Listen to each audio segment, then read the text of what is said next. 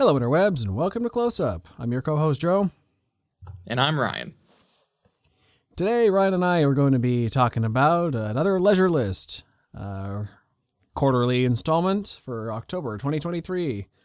So, if you're new to the show, Leisure List is the format where we basically just cover everything we're watching that we didn't make a full episode for. So, a little bit of everything. Bit of comic books, video games, movies, video games, whatever.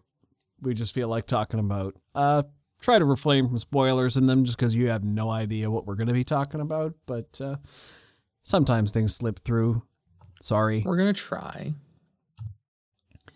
So uh, you got more than I do for a change. You want to go first? Yeah, sure. Uh, so the start of my list, I started doing this trend because I bought the box set of it, but then I haven't watched another one since. Um, I watched Rear Window. A lot of my list this this quarterly is going to be a lot of rewatches. Anyway, after that little hiccup, yeah, watched Rear Window. Fucking fantastic movie. What can I say? Um, Alfred Hitchcock, master of suspense. Learned recently he never won an Oscars. Poor guy. Um, Blasphemy. Absolute blasphemy.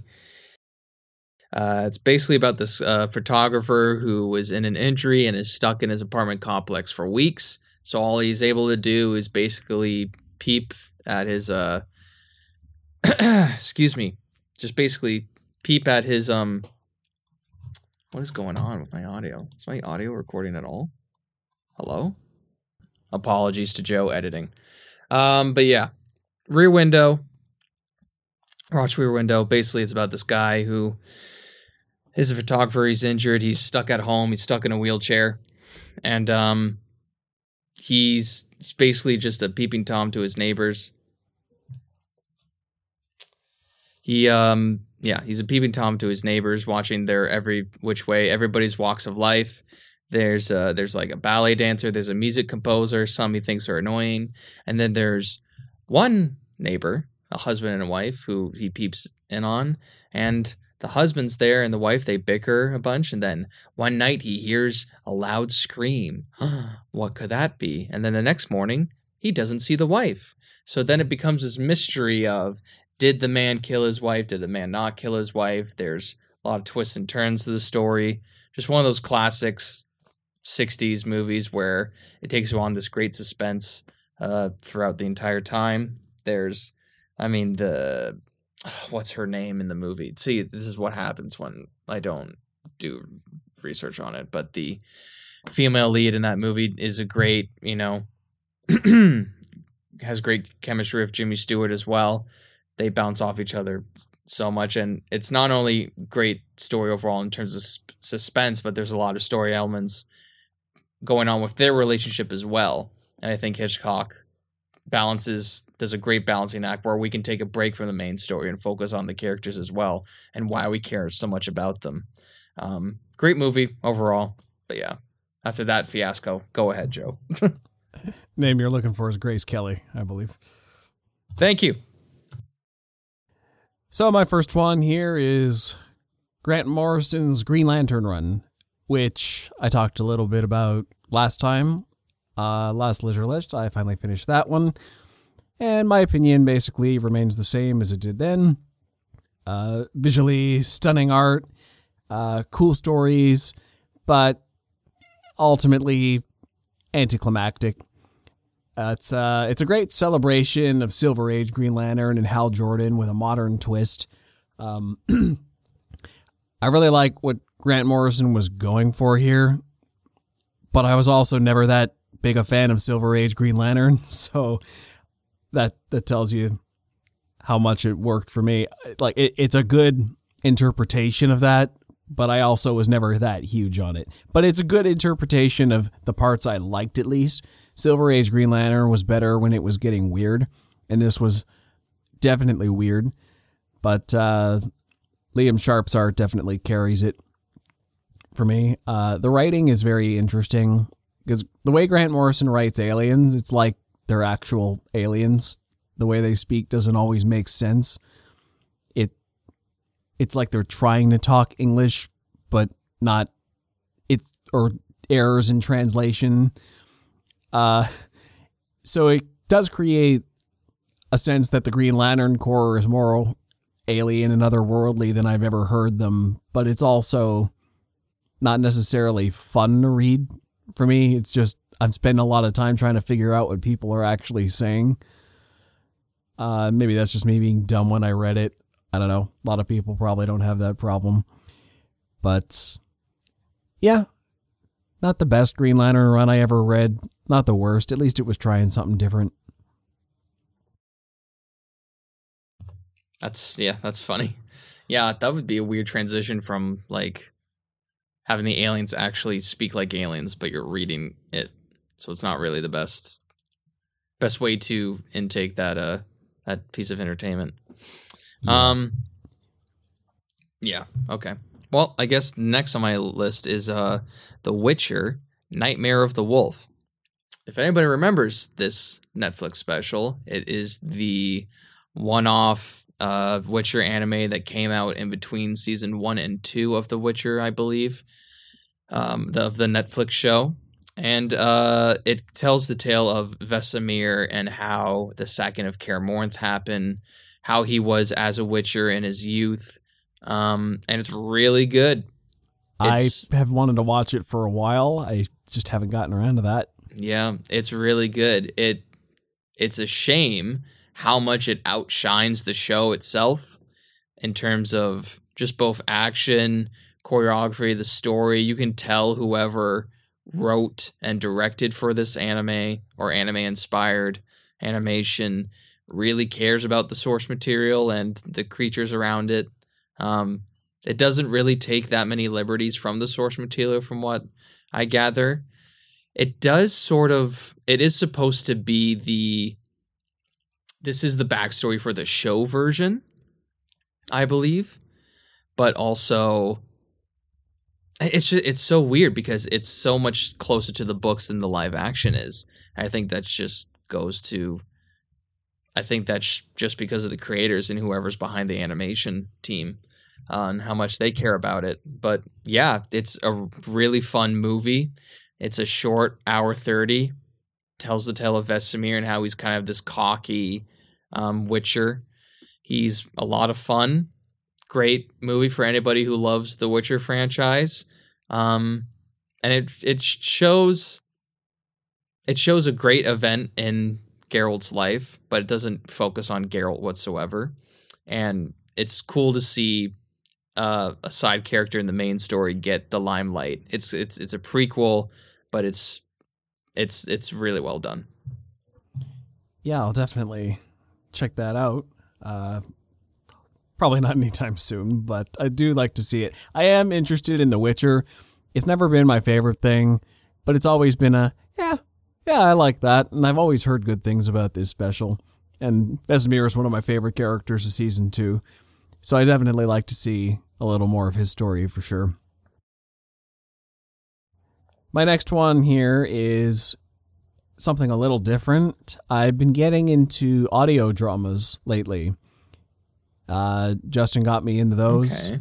uh, and he found one called Wolf 359. Apparently, it was pretty big deal when it first came out. It was one of the few audio dramas when this resurgence of audio dramas started 10 years ago. It ran from about 2014 to I don't know, 2016, 2017, somewhere in there.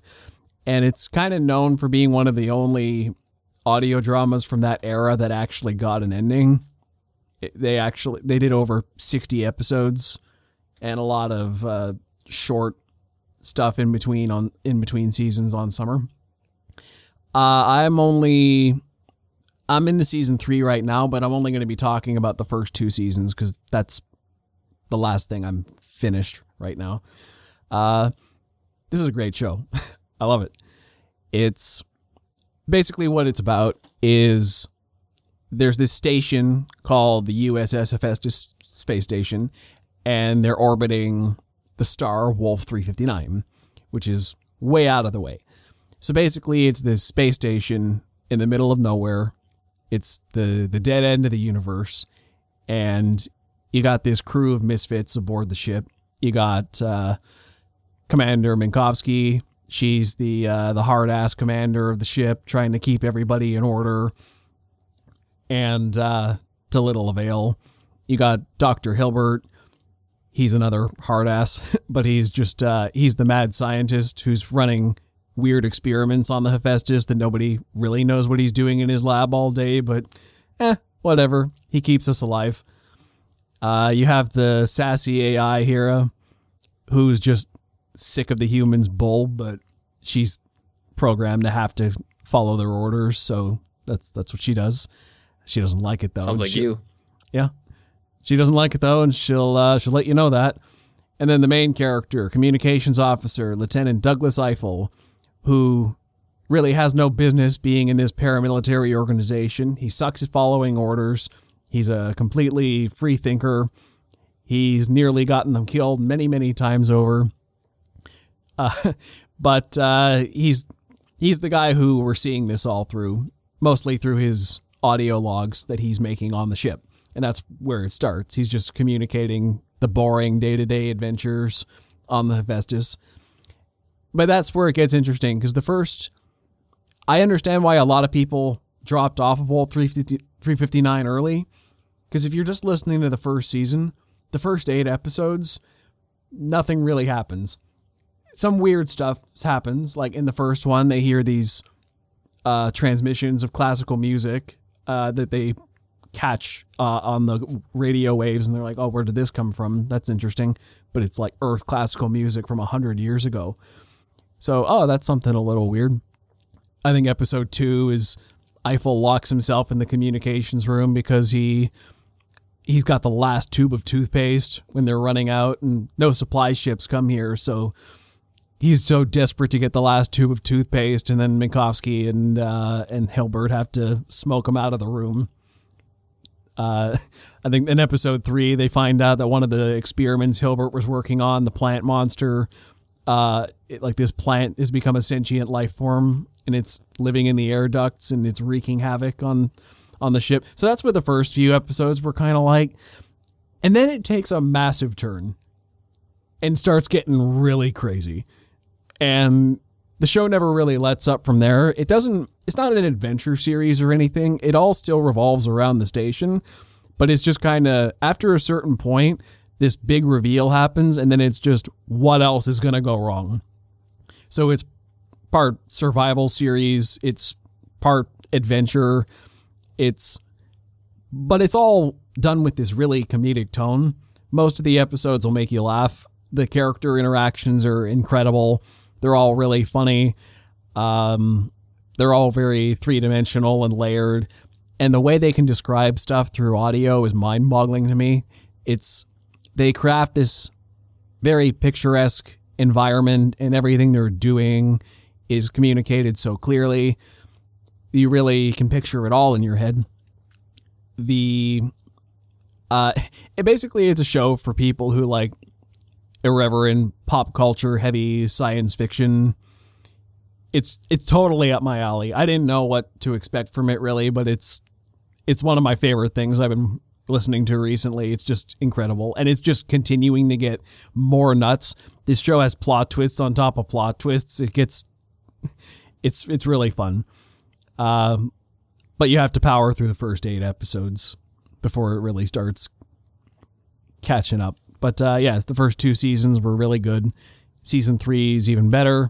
It's just building and building, and uh, give you an update. Probably I'll be done season three by the next leisure list. That's awesome. Yeah, I for, completely forgot about like audio stories and how that medium works and stuff, and that's re- that's a lot of fun. Yeah, I decided Um, I'm just listening to them on my way to work now. I got a half hour commute, so I Right. just say, you know what? Oh yeah, let's let's build it. Let's put Might this as well. Mm-hmm. time in. Yeah, I've been listening to Critical Role and stuff too, but I don't. I'm not going to talk Yeah. about that as much today. yeah. Um, real quick one. I'll move on to the next. I played the recent Modern Warfare 2 just to beat it on veteran, just to say I did. Um, it's good. You know, good game. Story is weird, but each level was a lot of fun. And it was kind of to lead up to Modern Warfare 3, but I don't know if I'm going to get it.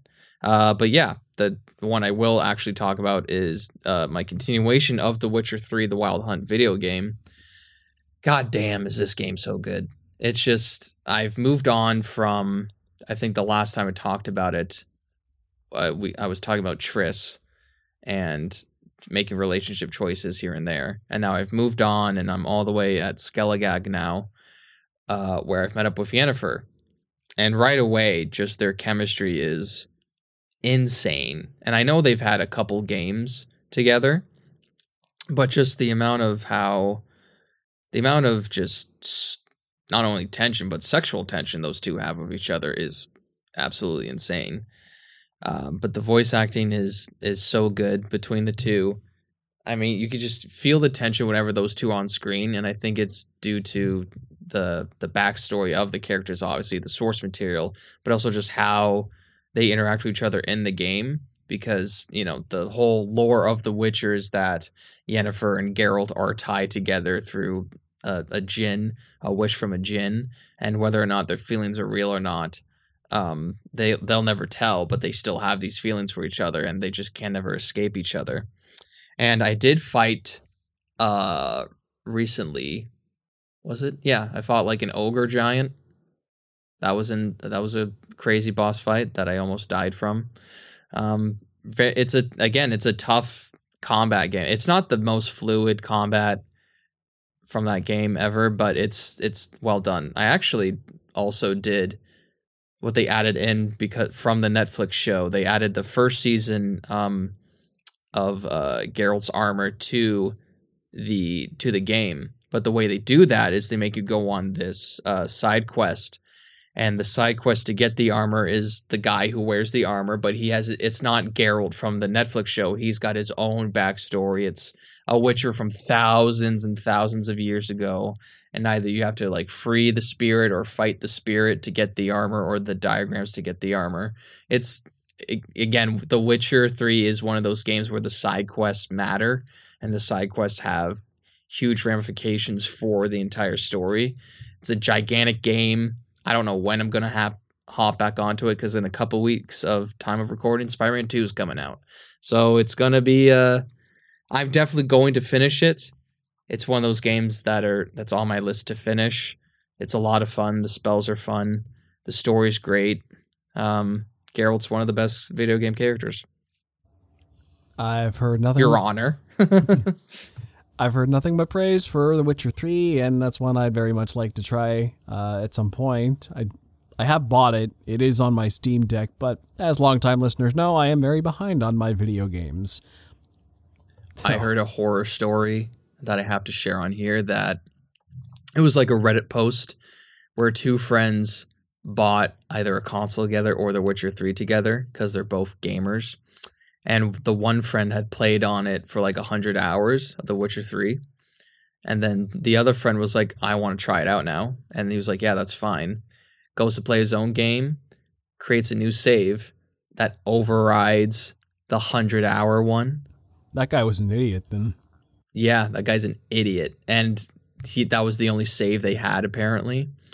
Um which is so weird cuz that means they were either they were playing on the same profile, which if you make a new profile, I think you get your own saves or it's different with console and PC, but they well, had an PCs, Xbox from what I know. Yeah, but most PCs let you have multiple saves though on a game. They do have multiple saves, but from the way the story was told, it sounds like he was just saving on top of the same save file and not just creating a new save. Well, that's but what I mean. Like, that's what I mean, though. That's why he's stupid. It's like there should have been an option to have another save file in the game. The profile shouldn't have made a difference. Oh, they did. No, he was just an idiot. He was probably one of those guys who was like, "Are you sure you want to?" Yeah, yeah, yeah. Like, didn't fully read through it, but just like, and the game for the first few hours is a bit of a slog to get through, like any game but it's just like over 100 hours you don't want to go back and replay that shit after playing all that did the first guy at least finish the game uh from what i know i don't know it was a reddit post so well that would suck 100 I mean, hours is nothing for the witcher 3 right well see i wouldn't have minded if it was me if i'd finished the game and it you know got my trophies and everything and it was already moved on to something else. Eh, whatever. You can write that over. I've already got my accomplishments for it, but No, I don't think he finished it at all. Well, then I feel extra bad for him. So, my next one here is Silver Age Flash Comics. I finally finished all the Silver Age. Took me, I don't know, probably seven years at this point to chip away at that. But yeah, I uh, got the last volume of the Silver Age, and I'm finally done Silver Age Flash. Everything from 1956 to 1970. And I love it. Silver Age Flash is one of the most consistent comic runs I've ever read. It's every one was somehow well, I mean, largely it was standalone stories, of course, but there was this good serialized element to it that in that 14 year period, characters grew and changed. There was uh there was one villain, I don't remember what his name was now. He had something to do with atomic powers. Like he he redeemed himself, he became a good guy. Gorilla Grodd. No, well, Grodd was in it, but uh, you, you got introductions of the Reverse Flash, the Rogues. All his, all Barry Allen's main villains were created in this 14 year period. Basically, you get to see all their origin stories. You get to see his relationship progress with Iris West until he gets married eventually. Uh, you get to see the introduction of Wally West as well as Kid Flash in this period. So basically, in this 14 year period, it seems weird to me from modern comics perspective where nothing really changes. But even though 14 years seems like a while, there was actual forward momentum for the Barry Allen character in a time where the status quo never really shifted for these characters. Back in these days, Batman had the same Robin for 40 years. Superman was basically the same. Like everybody everybody was basically the same as they'd always been minus minus some um, you know tonal changes here and there. It was, but the Flash, very consistent run. I love the early stuff, especially with Carmine Infantino's art. He was his style just was a great way to show Flash's speed. There was a kinetic energy to it. And I love DC's clean line art style at the time, which they were known for. The art just looks really good. Um, I mean, I, I feel like if you're comparing the the Marvel age, if you're looking at like Jack Kirby or Steve Ditko's art, they were trying more interesting things at the time. Um, but I just like the way the Flash is drawn. It just it just leaps off the page nearly. It just I think it still holds up to this day, really. Um, and the stories were all f- really fun too. This is why I think he's the most consistent because I was just whining about Silver Age Green Lantern earlier. That doesn't. And my problem with Silver Age Green Lantern is that it doesn't play to the premise. He's a space cop, but all his adventures are on Earth in the 60s. It pissed me off when I was reading those. It was the few that he actually went to space that were interesting. Like, why, why are you fighting guys on Earth? It's just, it makes no sense. You have all the other Justice League for that. Play to your strength. And the Flash does that. The Flash gets more bonkers than Silver Age Green Lantern. He goes to different dimensions, time travels a lot, does uh, discovers realms of the, of the earth and like oh underwater kingdoms, subterranean. The continuity was loose, didn't really matter a lot of the times they're not going to remember this isn't a time where it's like oh you go underwater and discover atlantis or something and that's going to be the same atlantis as aquaman's. It didn't matter back then. They just did what they did and had fun doing it. And uh, i like the element of the silver age that dc had where they basically did clickbait on their covers. That was basically the whole thing. They're basically like okay so let's make a really clickbaity cover before clickbait was a thing and uh, come up with a story about that. Was how they did it a lot of times.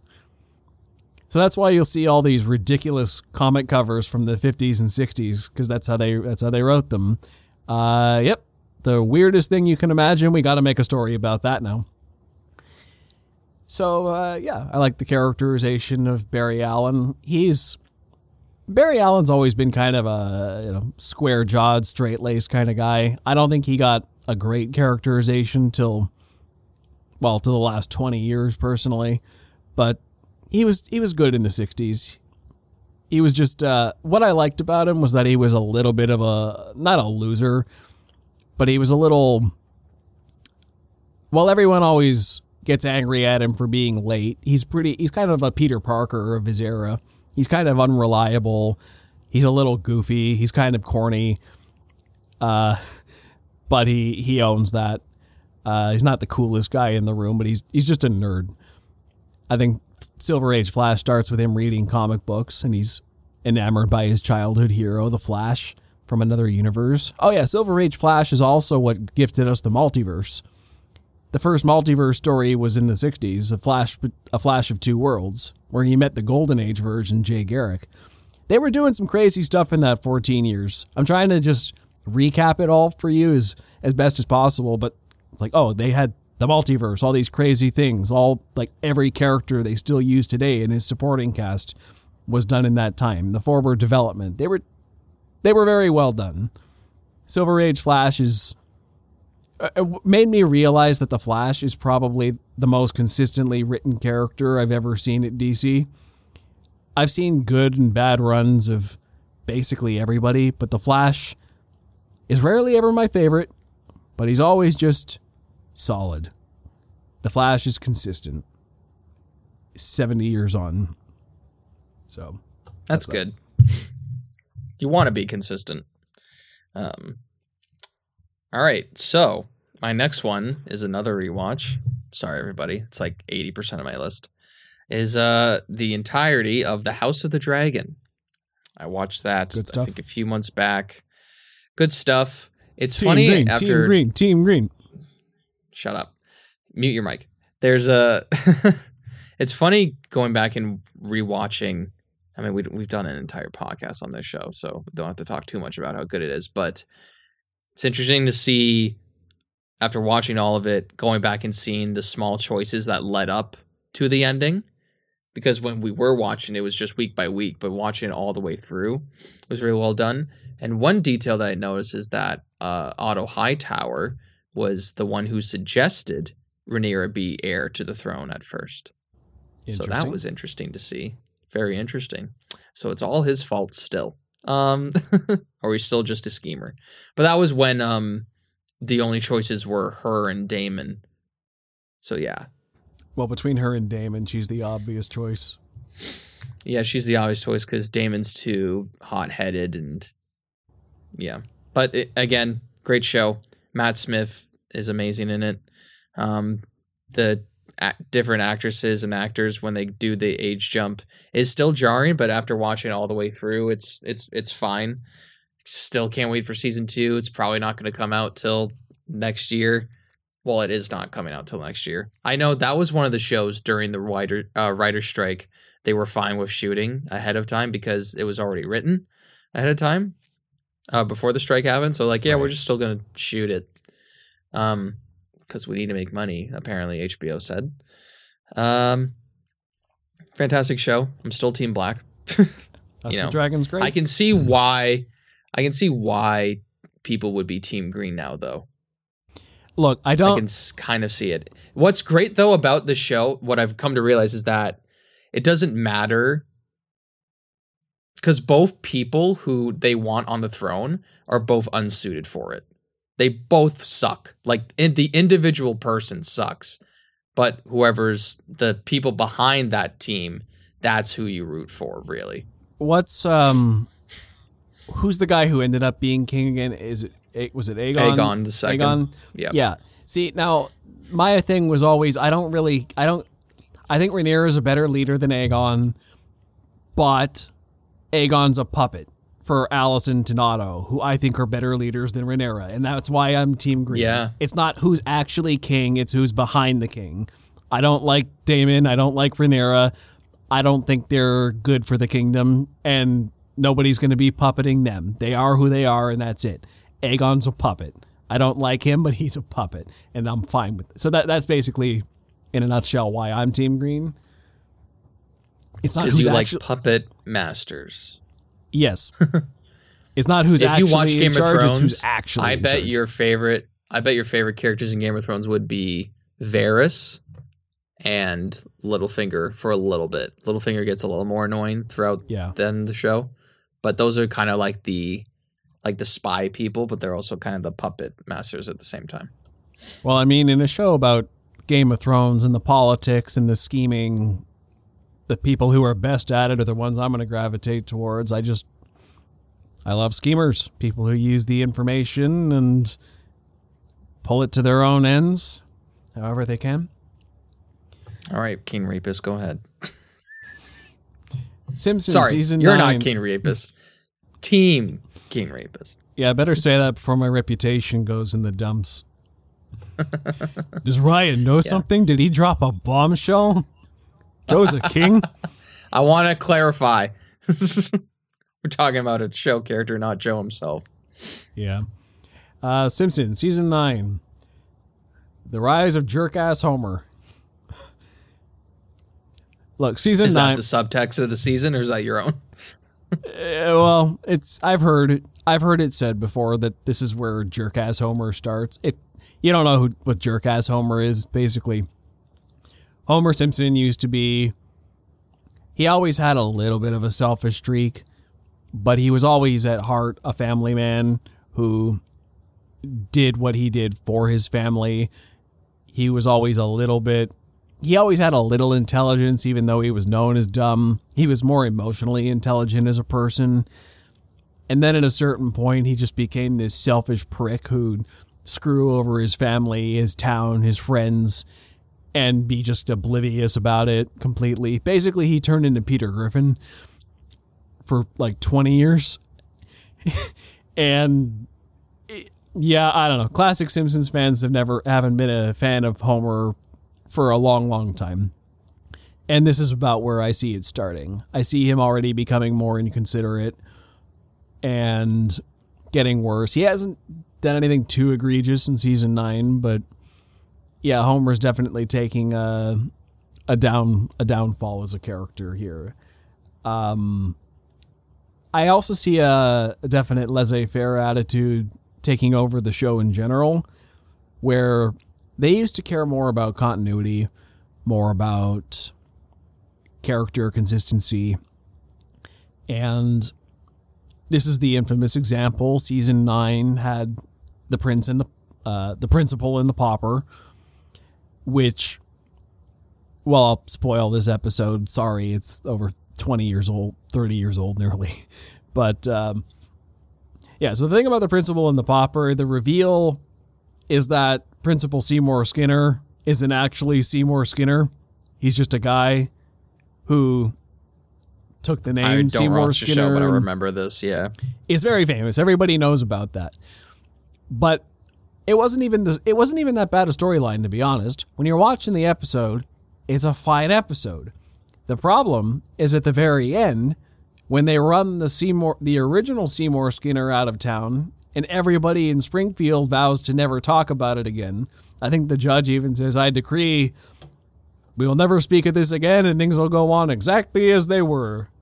Yay, and everybody cheers. And that was the moment a lot of interesting. yeah, and that was the moment the show changed. It wasn't that they changed Principal Skinner, it was that they changed him and then said, "Eh, doesn't matter. Things will be the same next week." And that's when the show took a clearer direction of anything goes. Character consistency doesn't matter. We can do anything as stupid as we want, go as big as we want, and it'll all reset next week to the same status quo. Nothing matters anymore. Or at least it was beginning not to.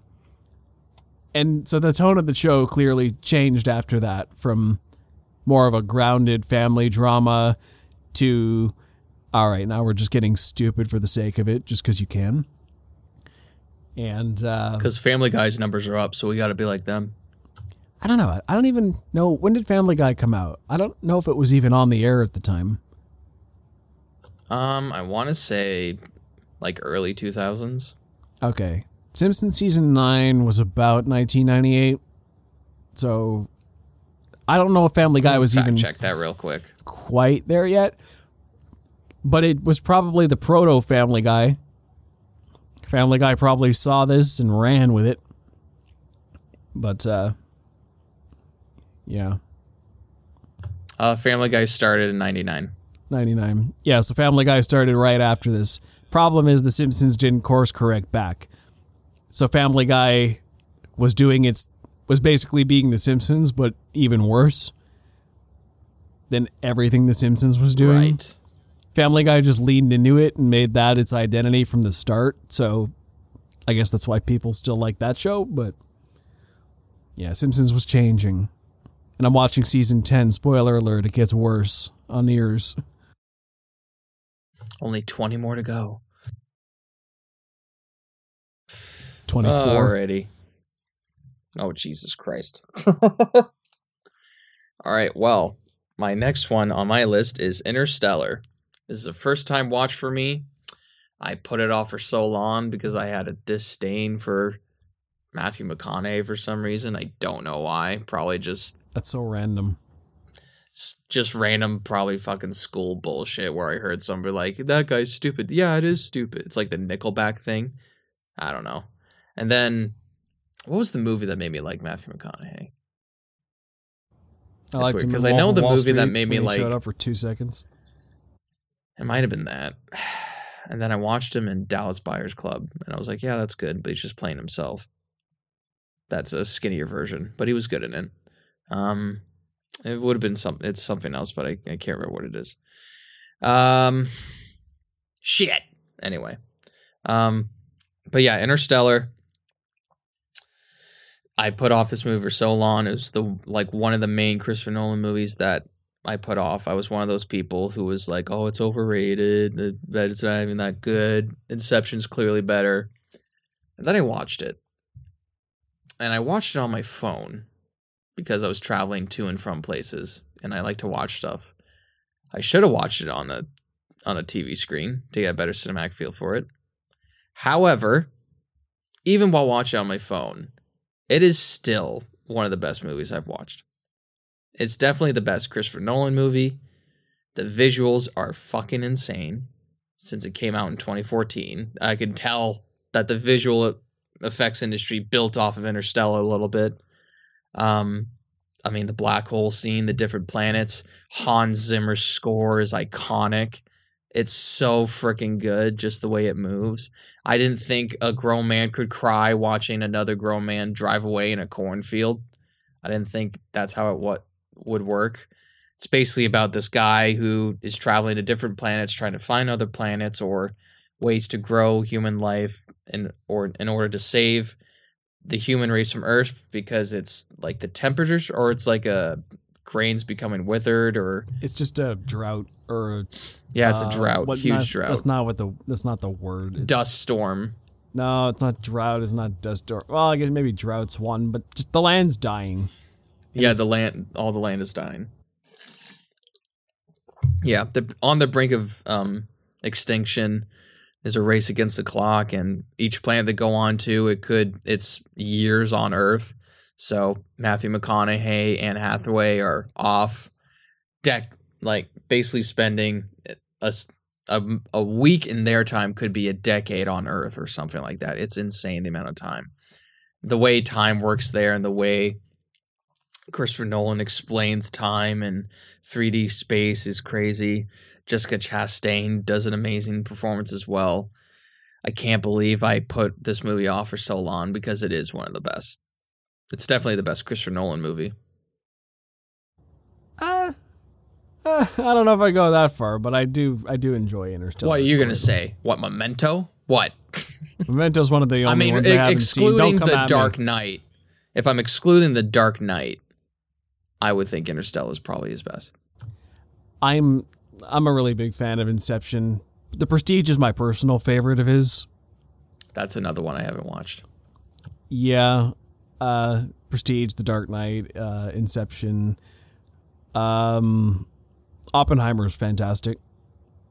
Oppenheimer is fantastic. Yeah, it's probably my number two or something. I feel like out of Nolan movies, Oppenheimer is the best movie he's ever made, but The Prestige is Oh, that's his favorite. magnum opus. Yeah. Yeah. So uh, you want to do another one, just because you got a couple more than me?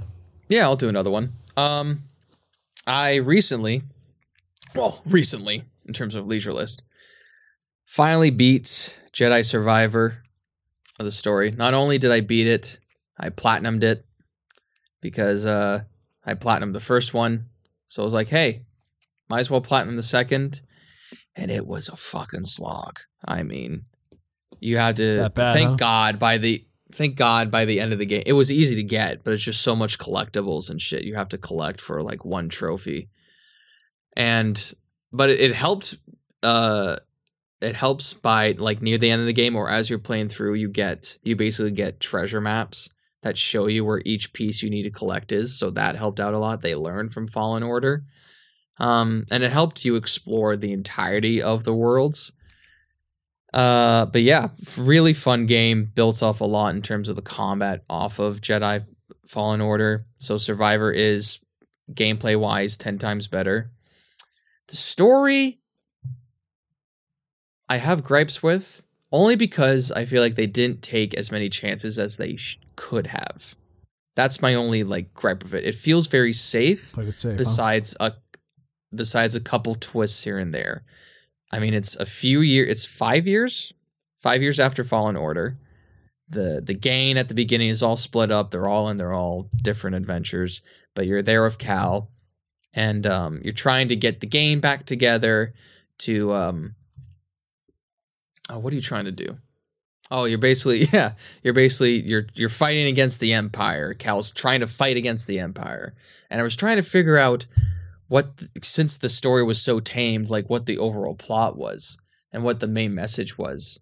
And the main message for I think it was for Cal was you can keep on fighting as much as you want. Like that's fine and everything, but if you don't have a home to go to, if you don't have some place to rest, then you'll never live a peaceful life.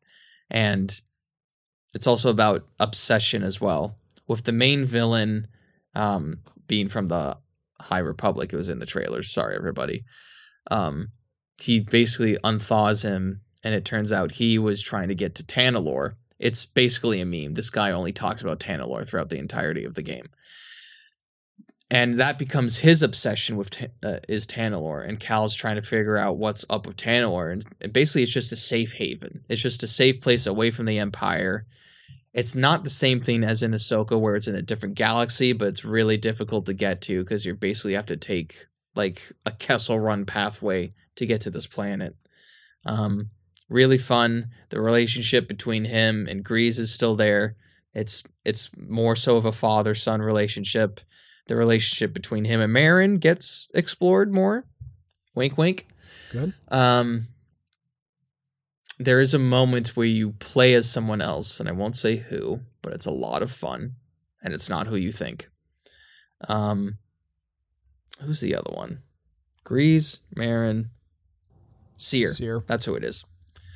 Cere is sort of this. She's fully embraced becoming a Jedi again. She's sh- shaved her head, and she's fully into collecting data to uh, save the history of the Jedi Order. Um, BD one, as fun as ever, cute little guy, everybody's favorite new droid. Uh, the customization in this game is insane. It is insanely detailed You got more than you just can ponchos? have i got way more than just ponchos you But can you have get cal even have a you get some ponchos you can have cal wear a mullet that's actually a trophy you have cal wear a mullet put on a mustache and you have to kick someone and it's called roadhouse that's the trophy it's really hilarious That's there's a lot of funny trophies here. Um, yeah, there's a lot of funny customization trophies. You can actually make him kind of look like he's in the Clone Wars, but his own version of Clone Wars armor. I rocked that for a bit. You can make him look like a wanderer. You can make him look like uh like a Jedi from the Jedi Order, or just kind of like you can even have him in a tank top. It's really funny. Um, the only customization that didn't get brought over was you can't customize the paint job of the mantis whatsoever, which kind of sucks. But other than that, the blaster, BD1, different parts, your lightsaber in different parts. Um, funny enough, when you beat the game and you do New Game Plus, I've tried it out a little bit, you can put on a uh, crystal for your lightsaber that with every swing, it changes colors. So every time it swings, you go from blue to green, and it's all random. It's that's really fun to do. It's called like party mode or something like that. Um, doesn't switch to red though, which I wish it did. But you can just get like the red one after you beat the entire game. Really fun game. I think we will do eventually when Joe plays this years later, like a full story breakdown of this because I think you would have good takes on it. Um, We'll probably do game. a two for. We'll probably do both the games Yeah, when a I two finally get yeah. to play it. Yeah. I do really Fun enjoy game. the first one. It's kind of have a Last of Us Part 2 effect where it feels like the gameplay was focused on a lot. Uh or I guess that's with every video game now. Now that I think about it, like the gameplay is focused on heavily and the story just needed a couple passovers. Not to say that the story's bad, it just didn't take that many risks for me. Interesting. Okay. But also that was that didn't I didn't need them to take risks. But also you have there's a few story elements though that's actually decent where Cal is sort of his obsession starts to turn um his his his want for fighting the empire and his uh goal of safety for all his friends and his basic like surrogate family starts to turn to his, an obsession and that starts to sway his force powers here and there. Um, and there's some parts after Fallen Order, we had this discussion. There was a discussion who is who would win in a fight, Ahsoka or Cal. I always said Ahsoka. After Survivor, probably Cal because he kind of gets overpowered at one point. yeah, I don't need my media to take big swings. I just need it to be basically good on a technical level. Are the character arcs good? Do they resolve satisfactorily? Good enough. I don't need anything huge out of it. It- You know, the graphics improved, the gameplay improved, and the story's still good. So I'll probably well, it's an it. EA. It's an EA game, so the graphics are about the same. Well, I guess they only give Oh, and they do this weird, stupid thing. They did this in MK10, where when it goes to a cutscene, the fucking aspect ratio changes, where it becomes a widescreen, and then when it goes to game gameplay, it's a full screen. I hate that. Stop it. breaks immersion, It's doesn't it? so annoying. It does. It's really annoying. Anyway, My next one here is Batman by Peter Tomasi and Doug Mahnke. This is uh, Detective Comics. So this storyline was pretty interesting, actually. Um, basically, what it was is Mr. Freeze finally found a way to revive his wife. In this one, yeah. interesting. Yeah. So he finally revives Nora, and I did not expect what happened when he revived Nora. It took a turn, for sure. Uh, I'm just curious, what would you expect to happen when he if he revived if he revived Nora successfully? What how do you think that story would go? Well, coming from the Arkham Knight games, spoilers, she'd just want to go back immediately. However, if I was Nora and I saw that my husband turned into a giant blue person, I'd probably freak the fuck out. Yeah, see that doesn't happen. It well, the first bit happens. see, the first bit happens where she does freak out about, oh man, you froze me, and you didn't you didn't even get my permission for that. You you froze me without my consent, and now my body's all screwed up from it, and she needs a cryo containment suit like he does, and it, it's yeah, and that makes her freak out for a little bit. Um, and then she starts to like it and Oh, yeah and then she just kind of really gets in like she gets into the like mr freeze is still trying to do crime things just for to help her to help her out and you know get acclimated again and um, she starts liking it more than he does and it it takes a turn for sure why is Nora? Why is Nora a psychopath? do they? Well, because what he did to revive her started messing with her mind. Ah, gotcha. So she is still her, but she's like, you know, it's bringing out certain aspects of her personality. Anyway, he did revive Nora, but he got more than he bargained for. She nearly becomes more tyrannical than Mr. Freeze. Because Mr. Freeze always had a line. It's like, I'm going to do anything for my wife. But now that he's. My wife. yeah. But now that his wife is revived, she's even more hardcore than he is. And Batman's like, uh oh. You're, you're just as brilliant as Freeze and you're more hardcore. Uh, I'm a little in trouble. So that storyline, I liked it. It it wasn't mind blowing, but it did move forward a story that's been around for the last thirty years. Oh, Mister Freeze trying to revive his wife. Everything he does is for his wife. The Heart of Ice, classic stuff. And uh, here's what happens when he finally gets his wish. It's more than he bargained for. Good story. Yeah, that sounds really interesting. Does Batman have to fight her? Does he punch her? Oh, tons of times. She kicks his ass Fist a of lot. Justice is unisex. Classic. well, I mean, she doesn't That's kick his ass a lot, but it's like not in a fist fight, but she does find some ways to. They kind of get in a battle of wits. It does get intense between the two of them. She finds cool ways to outsmart him, and he's got to wear this flame suit. Basically, it's like a bat- Hell yeah. yeah, it's like a Batman f- flamethrower suit. It's cool. That's awesome. All right. That's a really cool story. Um, I wonder, was that before the show, the animated series? Oh no, this one was from a couple years ago. This is Oh, this is three years. because ago, would have been maybe? interesting to see an animation with like Kevin Conroy and the original no, this Mr. is- Freeze. This is pretty new comparatively to comics. Okay, cool. All right, my next one is a little uh little horror movie called Ready or Not. It's basically about this uh this young lady who's getting married into this rich rich family, and uh after they get married, they have their little ceremony. They have this little this little little game that they play afterwards. It's a family tradition. They draw a card from this box that they got from this very convenient demon uh, that you know from generations ago helped give them their wealth and power and for that they have to play this game and if they draw the uh, hide and seek card which that's what the movie should have been called um, then they the family finds whoever got married into the family so in this case the bride and they have to sacrifice her to appease the demon um, this happened with one of the family members a few years ago. They she got married to some guy, but then they sacrificed her, basically just to be like, "Hey, thanks, demon. Thanks for the riches." But if they drew any other card, it would be fine.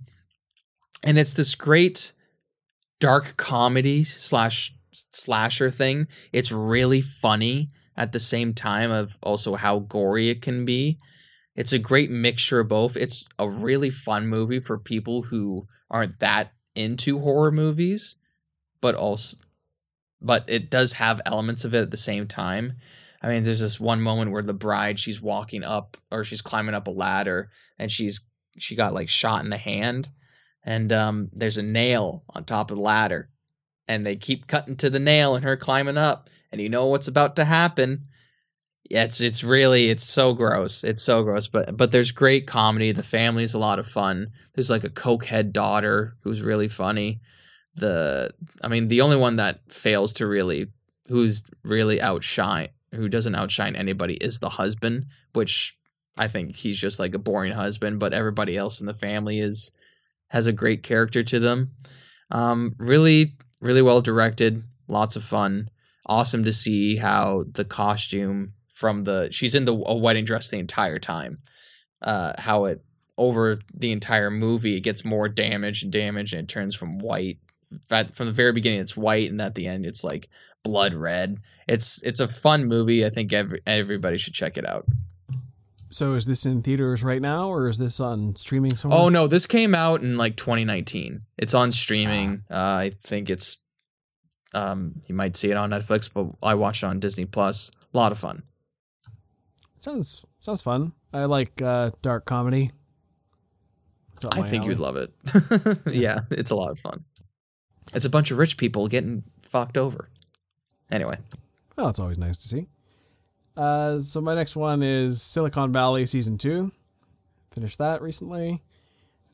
Uh, I don't remember if I talked about Silicon Valley season one before, but uh, it's it's a really fun show. Oh yeah, yeah, yeah, I did. It's um because I mentioned that one Yeah, I comment. remember This you is what the Big it. Bang Theory thinks it is. Uh, but I I do like the Big Bang Theory. I haven't seen that much of it, but Silicon Valley is great.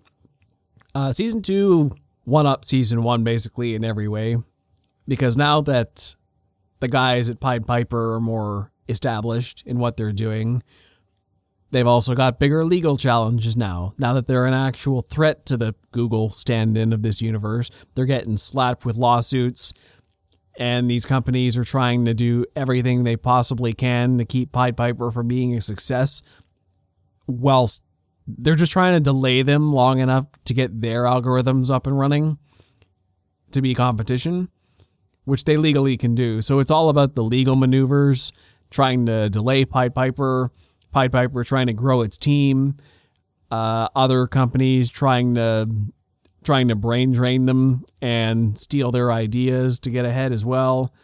And just now that they actually have some clout, it's about how they're trying to get some funding. Oh, and then they're um, they have to get new funders because their old funder died, and well, the actor died in real life, so they had to get rid of that character. But they made a good storyline out of it. Uh, that character was definitely missed in the show, but they they handled it as well as they could have, I think. So this team has to start getting into theft, lies, blackmail, whatever it takes just to keep their company up and running and instead of being swallowed from the big tech giants.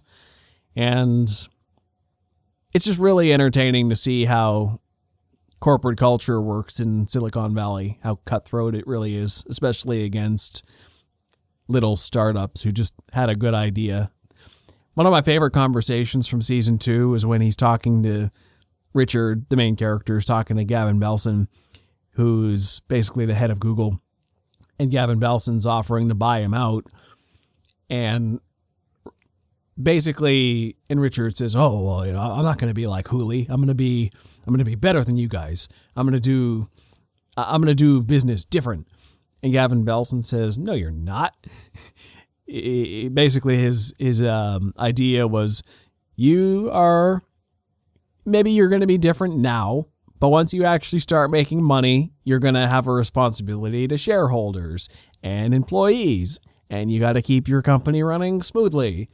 And before you know it, eh, you're you're going to be doing exactly what I'm doing to you right now. Are like when your competition pops up, are you going to lend them a hand? I don't think so. You're going to be trying to crush them just like I'm trying to crush you right now. So why don't you just let me buy you and save all the steps, okay?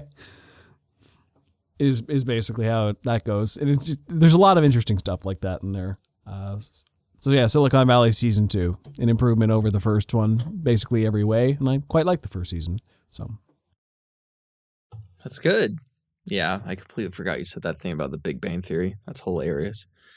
Um, my next one is another movie that came out a few years ago, 2018, is uh, Bad Times at the El Royale. Star-studded cast. It's that one movie where a guy tried to emulate Pulp Fiction uh, and tell the story in different chapters. It's got Jeff Bridges, Jon Hamm, Chris Hemsworth, Dakota Johnson. Uh, it's got a few others. Uh, Cynthia Erivo, I think that's one of her first ever movies coming from. Um, she won a Tony for The Color Purple, I'm pretty sure, or she was in The Color Purple. Uh, yeah, one of those just kind of um, not bottle like bo- bottle episode is not just one location shoots. It's about this a bunch of random people showing up to this hotel that's on the border of both Las Vegas and California and uh, they choose sides to whatever uh, hotel room they want to go on, and each character is goes through each one of their backstories. And one guy, uh, Jeff Bridges, plays a priest who is actually a, a bank robber, and he's trying to find some money that his brother stashed um, years ago. I remember watching this years ago when while um, and I thought it was okay. And then I rewatched it. And I was like, no, it's pretty good. As someone who's trying to emulate Pulp Fiction, um, it's yeah, it's it's a it's a good story. There's only so much I can talk about without spoiling each character's backstory, but the acting's well done. There's great little small dialogue scenes. There is a point though where you get to like near the ending, and then there's one more character's backstory you have to go through. You're like, oh my god, really? We're still doing this? But after that, you're fine. Chris Hemsworth plays. He has the most fun in this movie. He plays this cult leader, kind of, you know. He has so much fun with it, like heavy cult, very inspired by um Charles Manson. Just but he has a ton of fun with it. Um, he puts on the strangest American accent. He can do an American accent, but he he kind of like goes high pitched here and there sometimes. Um, but he's having a ton of fun with it. Um, fun movie, a lot of different twists and turns. Aesthetically beautiful. The production design is awesome. It's set in the when was this set? I want to say it was set in the fifties or sixties. I want to say yes, around then. That's when it was set in. So lots of fun, um, great aesthetic, an enjoyable watch. Chris Hemsworth just getting to have a blast is always good entertainment. Yeah, he has he has a, a, ton of. He's not in it a lot, but when he is in it, he he's he's a scene stealer, uh, scene stealer for sure. Always tends to be. My next one here is Wonder Woman by G. Willow Wilson, Cary Nord, and uh, Xermanico. Uh, volume two, Love is a Battlefield. This one was all right. Just all right. It's this run here is um, so basically, what happened is the gods of Olympus have all been scattered around Earth now. Nobody remembers why they got cast out of Olympus. They're just kind of on Earth now, and weird stuff is happening. And Wonder Woman has to gather everybody back up and uh, get the Pantheon back together pretty well ish, or stop them from wreaking havoc wherever they end up. And along the way, she found these anthropomorphic creatures. There's a like a Pegasus and um, some kind of bull, I think. Uh, there's a couple companions, and they like have a human companion with them, and I think like she's in love with the bull or something, and then they find. Is her weird. name Europa? Uh, I don't think so. Oh, okay. It's just weird mythologically weird. Uh, but in this, and then Aphrodite's been teaming up with them since the last volume, uh, and they found Aphrodite's uh, son slash daughter. It's kind of a it's it's one it's one of those light like they're kind of both at the same time. Gotcha, gotcha. yeah, and uh, and they're like they have a crush on Wonder Woman and they're trying to seduce Wonder Woman, but Wonder Woman is like, nah, I'm I'm good. I'm I'm in love with Steve Trevor, though she is kind of interested though. Well, because this, well, because this person is, uh, you know, the offspring of the goddess of love, so they've got some. They have seductive powers. Yeah, they got some. Yeah, power. Yeah. But basically, what they did was they took over this town and basically freed everybody in the town of their inhibitions. So there's just chaos going on in town. Everyone's doing what makes them happy. Oh, everyone's cheating on their wives and letting their kids run amok in the streets. And everyone does what they think will make them happy. And then everyone's getting pissed at each other now because everyone just freed their inhibitions. So it's chaos in the streets now. And they all were happy before and now they all want to kill each other. And Wonder Woman's like, did, did, okay, okay, I gotta stop. Inhibition's a good thing. Uh, knock it off. And then they end up in a in fighting a Minotaur, and uh, it's weird, but uh, but I like it. Oh, and then there was a there was a bit earlier on when they're fighting Colossus, like these rock colossus, and she has to team up with Giganta for a while, who's on leave from the Suicide Squad. which that was that was a fun part of it. It's, yeah, it's a strange story. Yeah. but there's some there's some good moments in there. That sounds like a lot of fun. I probably like it. A lot of mytholo- mythological. My brain tonight. Well, that's most of what Wonder Um, Woman stories are. There's a lot of heavy Greek mythology Yeah. components in there.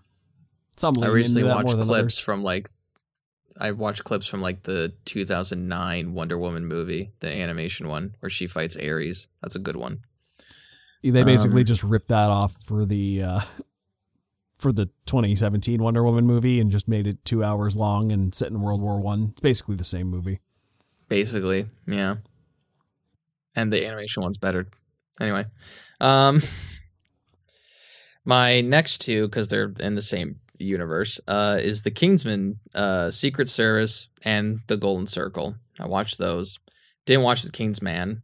Um heard decent things about it, but I just didn't watch it. It's better But than I Golden was- Circle. yeah i was curious to see um the the how much it hol- held up and when i watched secret service again it holds up really well. Golden, golden circle still not as good. Um because secret Circle service it, overplays some stuff. yeah. Well i think what the problem is because secret service went more into the campy spy stuff but it kept it in some basis reality and then golden circle just went way off of the the races like absolutely just way too campy still a lot of fun though um it's awesome to see where Taron Egerton got his fame from and his start and to see him become this gigantic star now where he's getting tons of acclaim from both TV and movies. I think the biggest thing he did recently was Black Bird. Uh, that was an Apple TV show. Didn't watch it, but I've seen clips of his acting and he does a very good job. Um, but yeah, Kingsman Secret Service. I really like this movie. Just the whole spy aesthetic, how it's um, and how the there's like it's the different it's playing against the posh versus the underclass uh It's the manship of the It's- British people. it's the perfect balance between James Bond and Mission Impossible. Yeah. It's got the it's got the action heavy craziness, just constant kinetic energy of Mission Impossible with the gentleman spy hmm British suaveness of James Bond. Yeah. So it's that great in between, I think. hmm Samuel Jackson is a lot of fun as a villain. He does the character choice with the lisp, but it doesn't hinder his performance whatsoever. He's really fun with it. And it's I always forget, but watching it, Mark Hamill's in this movie for so little time. And when it's when it's Mace Windu talking to Luke Skywalker in that one scene, it's really funny. And then when you know, Mark Hamill's head blows up. He's like, maybe kill Professor Arnold. I fucking loved him. it just is so It's funny. great. It's yeah, it's one of those spy franchises that doesn't take itself too seriously, and sometimes it should take itself seriously, especially in Golden Circle. It just goes way too far, like bringing people back from the dead with some weird gel thing.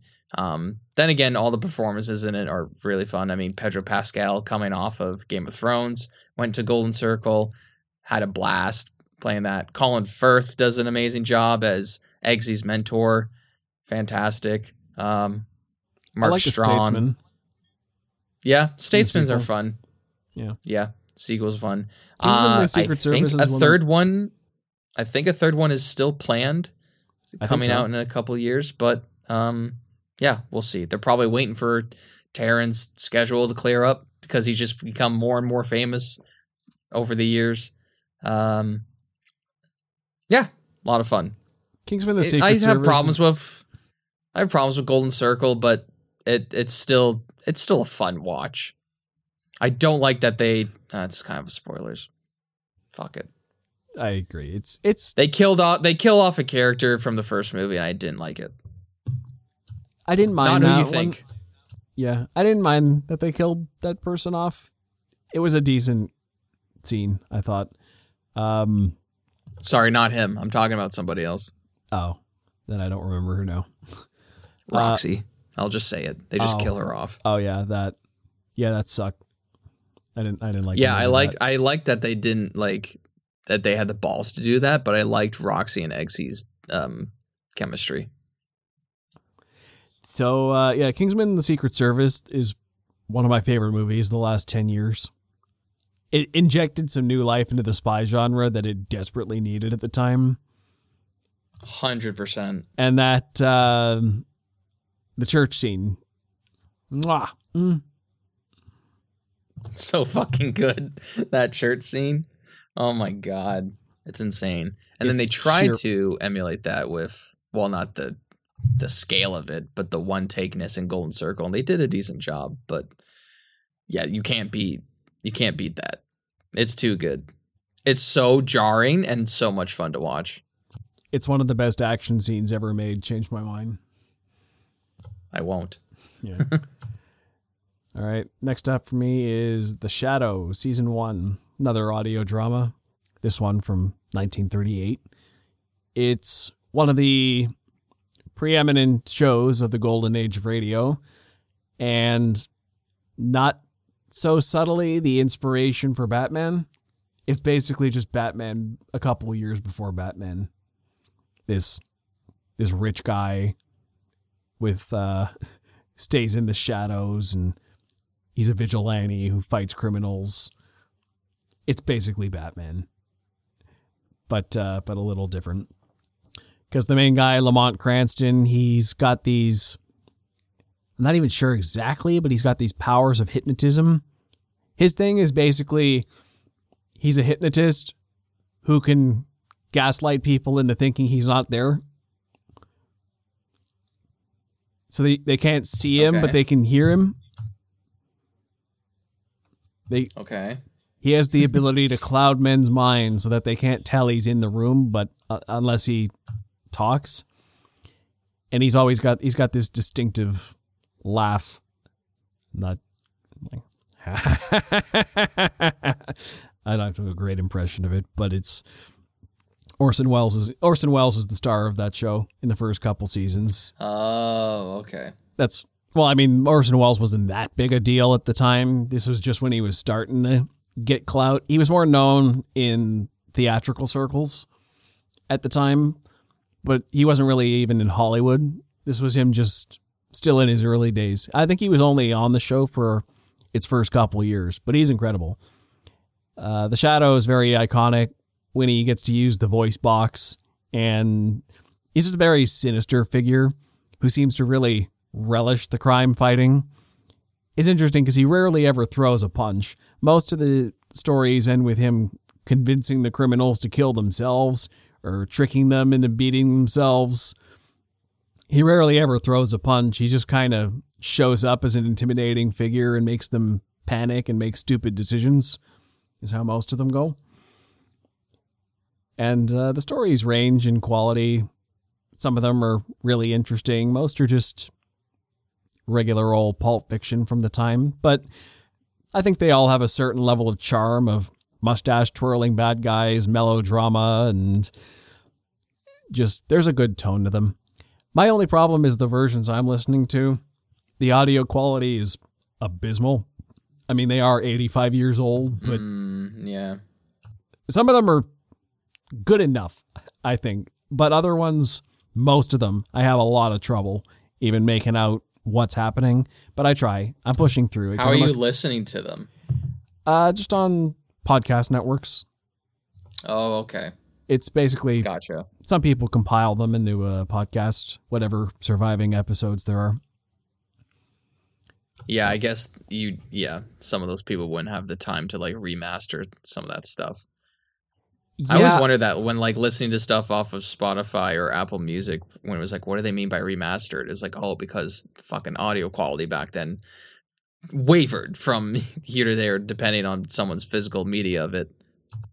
Yeah, I do think there are versions of these stories out there that have been fixed up or based on the original prints, but I think those cost. Uh, I'm not going to talk about this in depth because I'm not too far into it, but I'm also listening to the Adventures of Superman radio serials from the same time period. And uh, I'm listening to them on Dakota Black's podcast channel, and I think he remastered those ones. Those ones sound fantastic. Uh, they, I, I enjoy those a lot. The Shadow ones, they uh, they don't uh, they need better audio quality and i'm hoping they improve as i go but they're a little hard to get into sometimes. But the ones i can get into i, I really enjoy. They're the vibe is good. It's basically batman before batman was a thing. And i'm pretty sure i've heard that bob kane and bill finger were not like they were basically directly inspired by the shadow. Nobody ever really tried to hide it. That's funny. You mean Batman's not original? Nothing's original, everybody, okay? Everything is stolen from something. Just ask Amy Schumer. Anyway. I do think DC owns the Shadow now, though. They did. Aha! they did buy it out eventually. I bet Batman fights the Shadow at some point in some comic. Oh yeah, hundred percent. Hundred percent. He's fought everybody, even communism. Anyway, I think he has. Yeah, or some guy dressed as communism. He's fought the Um, Teenage Mutant Ninja Turtles. I think he fought communism at some point. Actually, one of his villains is named KGBeast. That's true. Yeah. Yeah, I think he's in um KGB. Oh, yeah, he gets blown up in Suicide Squad. What am I talking about? One of the coolest characters gets blown up immediately. Anyway, um I skipped one. I'll come back to it later because it's not that important. But I did a replay of New Game Plus. That doesn't make sense. I did a New Game Plus playthrough of Spider-Man 2018 just to get the last two trophies that I needed for my uh, Ultimate Edition because I had gotten the platinum and I thought I had to get these two trophies to get it, but I guess I didn't because it only counted for the main stories. But the New Game Plus trophies were beat on Ultimate Edition, then just beat the game on New Game Plus. Just replayed it just to get hyped for Spider-Man 2. The story's not as long as I remember it being because I think I did a lot of stuff in between the story of Spider-Man. Um, people complain about the face change all the time, but that was my original Spider-Man. Yes, it's different. I don't know how the main performance lines up. I know people love the original. It doesn't matter to me. He does look like Tom Holland, though. I will say that. That's The not story- necessarily the problem with the face change, but yeah, I, I don't care. Go ahead. The problem with the face change. You know what? This is actually this is going down a rabbit hole of problems. So I'll Go try to keep it. I'll try to keep it brief. But the main problem with Spider-Man as a character is that Marvel has a very tough time letting him grow up past high school age. Right. And the fact that this game starred a Spider Man who was eight years into his career, comfortable with the job, way past high school and college, just kind of living his life, that was a big deal for a lot of Spidey fans because we don't get to see him in this era of his life very often. And the character model reflected this more mature Spider Man.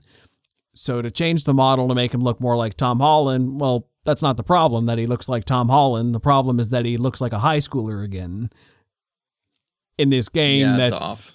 Made a lot of us Spider-Man fans so overjoyed to see some forward momentum. That's the problem is that it's classic Marvel trying to make Spider-Man back into his high school days or make him make us imagine him that way. Yeah, it's just an ongoing problem for 60 years. Yeah, it's tough. Anyway, it did bother me. Um, but if I played in 2018, it probably would have bothered me. I probably would have been those guys who was like, "Why did you do this?" But now they've stick with the new face. They've stuck to its guns, all the way up to Spider-Man 2. Uh, really fun game. A lot of fun. Emulates some of the best swinging in any Spider-Man game. The combat is very. It's nice. It's powerful. Ultimate Edition. Ultimate. Ultimate difficulty to me is not that difficult if you know how to dodge like well. If you can dodge like a motherfucker, you can you can win the entire game. However, if you get hit once or twice, you're dead. You're you're just absolutely dead. Kills your flow. Yeah, absolutely destroys it. You just gotta be really flowy as Spider Man. Um, the game's great. His relationship with MJ is great, who was played by the fantastic Laura Bailey, who I brought this up to Joe recently. Um, how it sounds like her at some points, but she tunes. She's just so talented.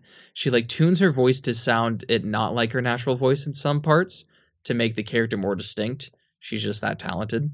Uh, and Travis Willingham is Fisk, which is really cool. Voice acting is great. Spider Man's relationship with everybody is put on point. It adds its own twist to Peter's relationship with Dr. Octavius before he becomes Dr. Doc Ock. Um, it's this really emotional story near the end. His relationship with Aunt May. Everybody knows the ending. I'm not going to say it because I'm going to start crying. I thought I was going to be good. I thought I was good because I already went through it once. Scene played again, still cried. Couldn't couldn't do it. One of the most emotional scenes ever. Um, main villain, uh, Mr. Li, is fine. No, he's he's a fine villain, but it's all to lead up to the the a bunch of villains near the end.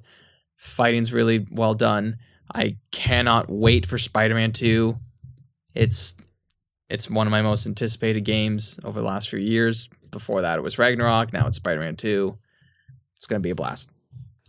Yeah, that game's just a general love letter to Spider-Man. It does Yeah. pretty much everything right you can do with the mm-hmm. character and his world and his Yeah. supporting cast.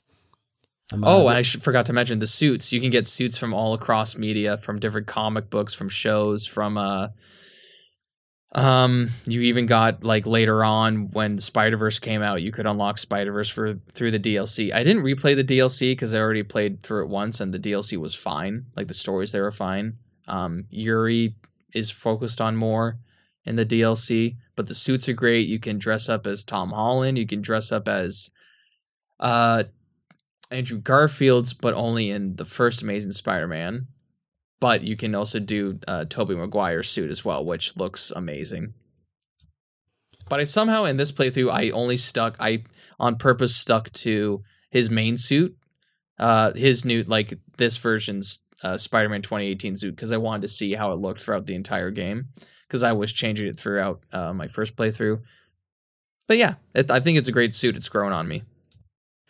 I think it's a testament to the design of that suit that even though you have dozens of other Spider-Man suits to choose from, plenty of people still go with the base suit. It's a very Yeah, good update. Next one here is the old Frogwares game, Sherlock Holmes versus Jack the Ripper. I'm a fan of these old Sherlock Holmes games. The um, they're still going. This this series is still going. I'm just very behind on them. Uh, I played the first trilogy when I was younger, and now I'm finally getting back into it with Jack the Ripper. Um, this game is in they definitely dumbed it down some after Nemesis, which was ridiculous. That game is probably the hardest. It's one of the hardest video games I've ever played. You can't do a single level without a walkthrough on that one. It's so like you need to be Sherlock Holmes to play that game. Sherlock Holmes versus Jack the Ripper is a lot more straightforward. There aren't as many there isn't as much running around.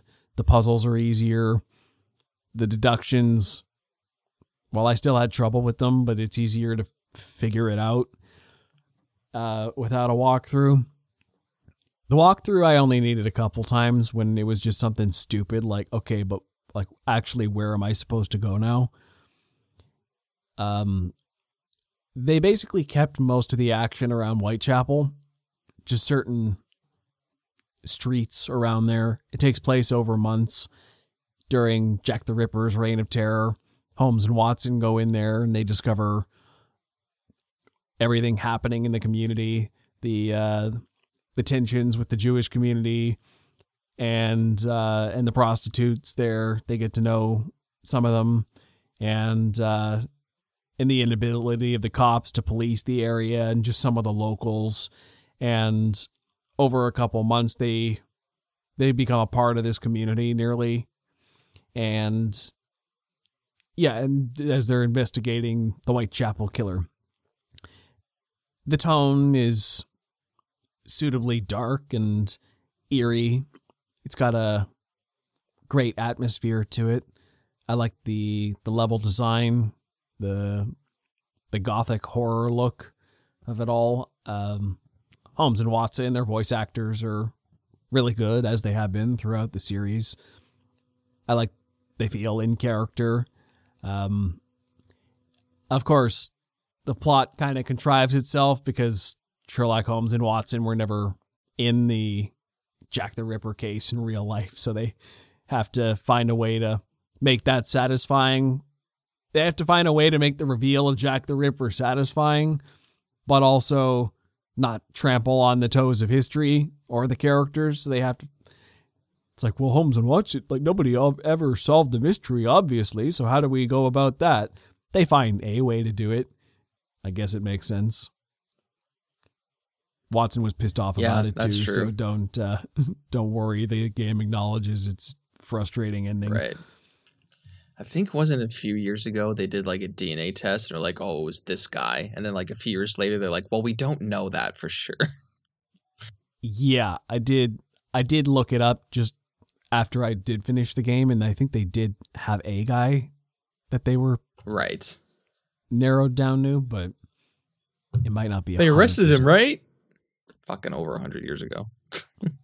Oh yeah, it's long, long since done, but yeah, the game was uh game was interesting. I like these puzzle games. Make you think. Change of pace from action, RPGs, adventures, what have you. They're just use a different area of my brain. Feel like Sherlock Holmes. Feel smart when you're Right, actually getting yeah. them right. They're uh, they're a good series when they're not kicking your ass with difficulty. This one's not as bad as the other ones for that. That's good. Yeah. Yeah, I've uh I'm not huge onto puzzle games because I'm kind of a dummy. But um that's why I skipped all the fucking puzzle stuff in the Spider-Man game and why they didn't do it in Miles Morales because people complain so much. But uh yeah, there's some of those I like some of those games that test your brain a little bit, make make you think.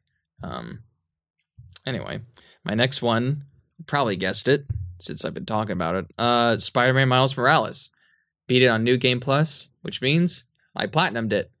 Platinum both Spider-Man games. Um, a lot of fun. I think I beat it in like a day. It's it's that quick of a story. It's it's meant to be played through twice. It's a lot of fun. Same thing with the suits. It's basically Spider-Man 2018, but it's Miles Morales. His his swings are a lot more not Goofy. fun. The word's not fun. Yeah, a little bit more goofy, the little bit more chaotic. You can do the I mean, you can do the thing from the movie where he's falling down, like he's diving basically, but he's got his phone out, he's looking at his phone, and then he'll swing away. It's a little web trick you can do. It's a lot of fun. He's a lot more free flowing as Spider Man. He's got the electric powers, which are a lot of fun. Adds to the combat, which I think, why personally, I like his combat a little bit more than the 2018 version. But I think it's because they've learned from 2018 and they added it to Miles Morales. Um, the fact that you can change, that you're going to be able to change in Spider Man 2 from either one of them is a lot of fun. Thought it was co op, or it could be co op, but it's not co op at all, which is fine. I don't mind that whatsoever. I mean, we're at the age now where co op is, we don't got time for that shit. Um, I will say though, I think I think We Spider Man 2 friends. is, yeah, we don't got time for friends. Sp- Spider Man 2 is, um, their fast travel is almost instantaneously. Like you'll go to a marker, click I want to fast travel here, and then you'll literally swing into it, and then you're already there. I think that's something I read online. Um, but with Miles Morales, it's a really fun game. It's set in Christmas. Peter Parker is on a trip with Mary Jane at the for the Daily Bugle to do work, so Miles has to look over the city of New York. Turns out he's a bit of a noob at being Spider-Man. Um, the voice actor, voice actor's fine. It's a little not high pitched, but a little whiny at some parts. But Miles as a character is still a lot of fun. He's got the uh, Spanglish down. I think that's what they call it in the Latino community. He's he's a lot of fun. His dynamic with his mom, his dynamic with Ganke, and the his uh, relationship with um, his sort of love interest slash antagonist with Phin is a lot of fun. Yes, it's a quick game. Yes, it's basically a DLC game, but it was a fun um, sort of exclusive to start the PS5 on to really show the power of the PS5.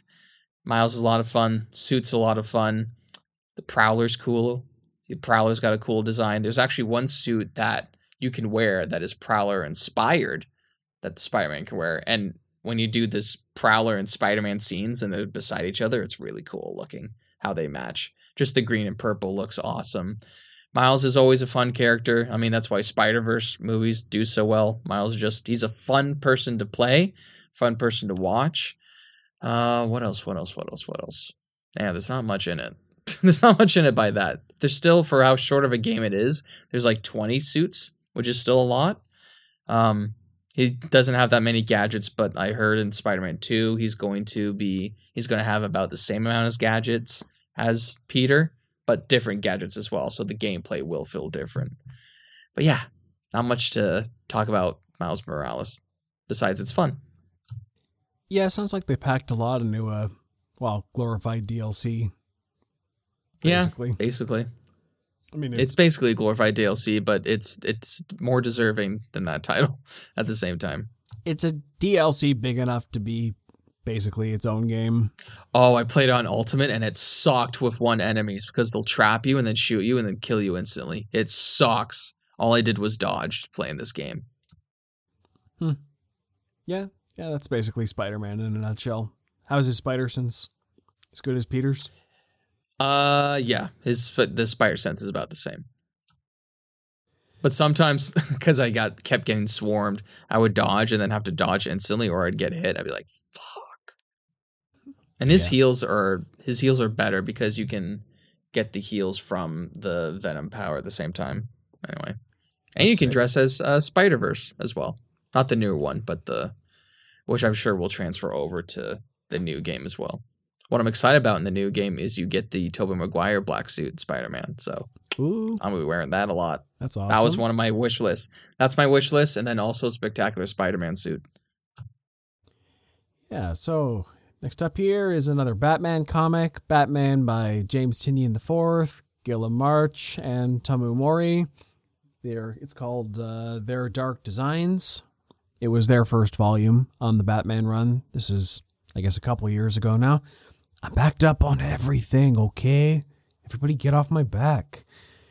So, what's the design in question in their dark designs? Well, Bruce Wayne is finally deciding to put his money to good use and he wants to well, I guess a cynic would say he's trying to gentrify Gotham, but really what he's trying to do is just fix the place up.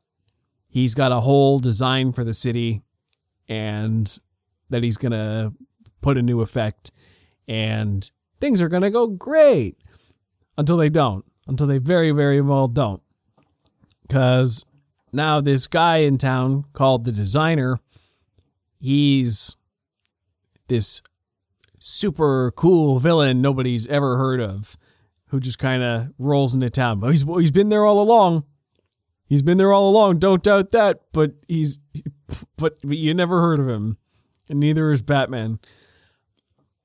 Okay, it's a little contrived, but I also kind of bought it in the context. Basically, what this designer does is he's made a career of giving supervillains the best possible route to live out their dreams.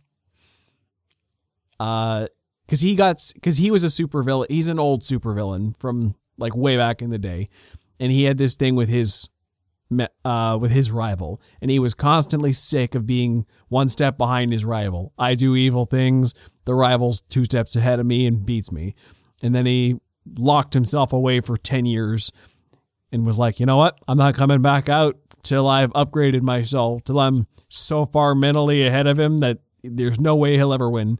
And he basically got his rival to quit crime fighting in disgrace because he got so far ahead of him.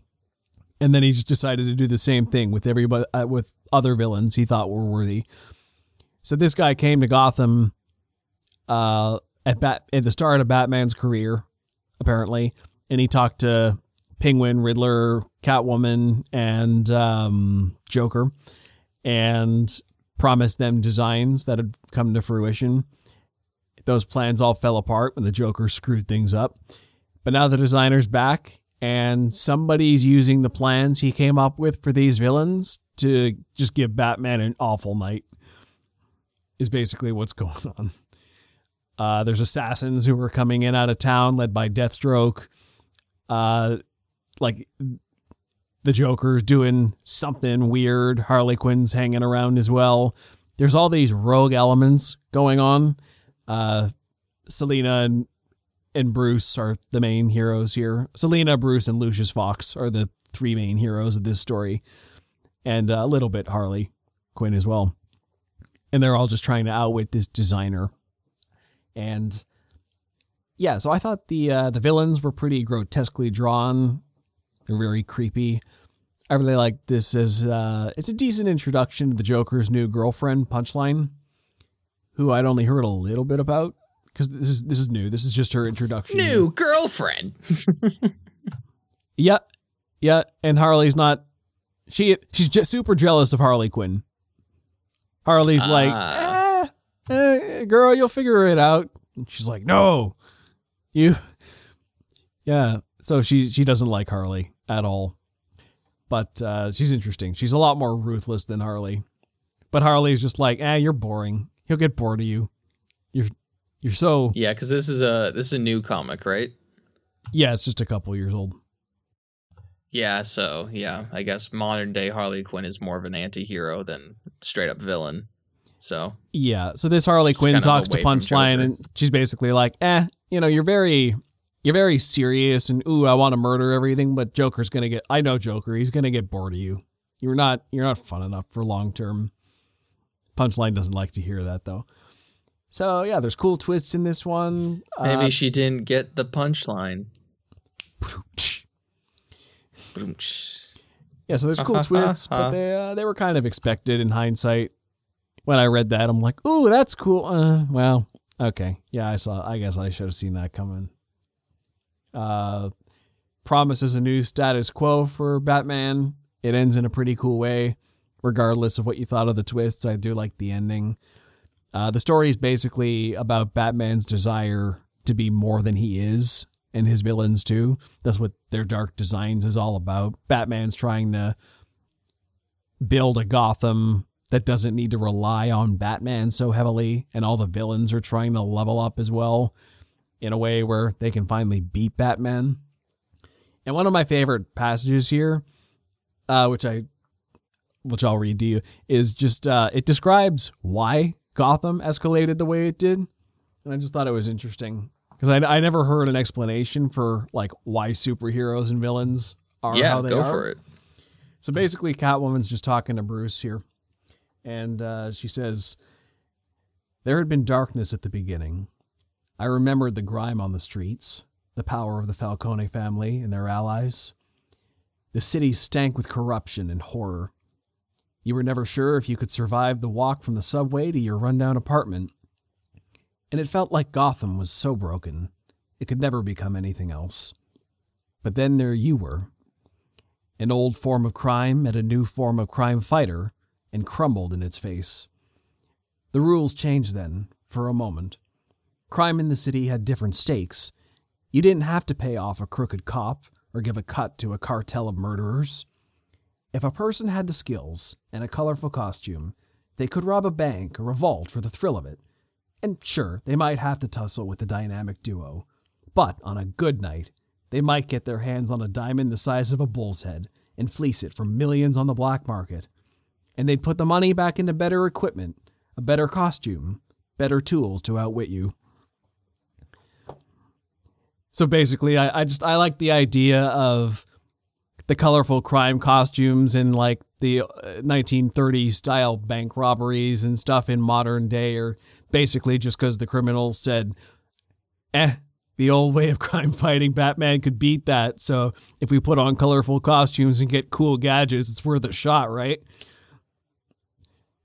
That's funny. Which basically just explains all of it. So I enjoy that. And uh, that's their Dark Designs. It's it's a good story. It's a good introduction for James Tynion IV's uh, arc on the character. I loved his work on Detective Comics, so I was super excited to see him come on to the main Batman title. And I'm hoping for good things. Awesome. Uh, how many more do you have left? I have one, two, three. Okay, perfect. All right. Um, so here's a little. I went on a small Martin Scorsese kick, kind of in preparation for Killers of the Flower Moon, but also not at the same time. It just happens. We're probably going to talk about it, maybe. Um, it's one of the fucking few movies that have come out in the last few months. We've kind of had a bit of a break. Uh, so I've rewatched uh, Goodfellas.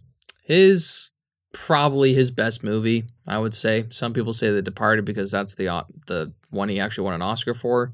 Nah, this is it. This is his. This is his magnum opus. This is his perfect movie. Every scene is iconic. Ray Liotta, rest in peace. Joe Pesci, Robert De Niro, great trio, fantastic trio. Uh, surprisingly, after I watched this, a lot of or a few um, Sopranos actors are in this movie as well. Um, Tony Sirico, Michael Imperioli is in it as well, and then probably a few more that I'm forgetting. But yeah, just the the entire oh Lorraine Bracco, of course, and um, just the entire story of Henry Hill and how it's structured, how it really taught people back in the nine, 90s, yeah, or no 80s, because uh, next one I'm going to talk about was in the 90s.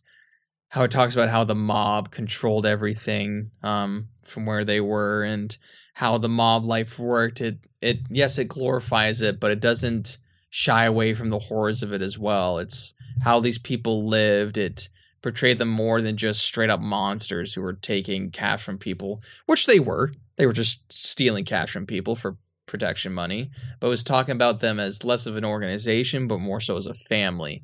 And I think Scorsese might have glorified them as for eyes of today would have glorified them maybe too much but back then really just was like no here's another side to them here's how they operated here's how they treat each other and they have their own moral code when you know other people when other c- civilians can't go to the government or the police because they don't the police back then weren't really doing shit uh, especially for people who were immigrants they weren't really helping them so they went to the next muscle that they knew. So they did provide a service to a lot of people.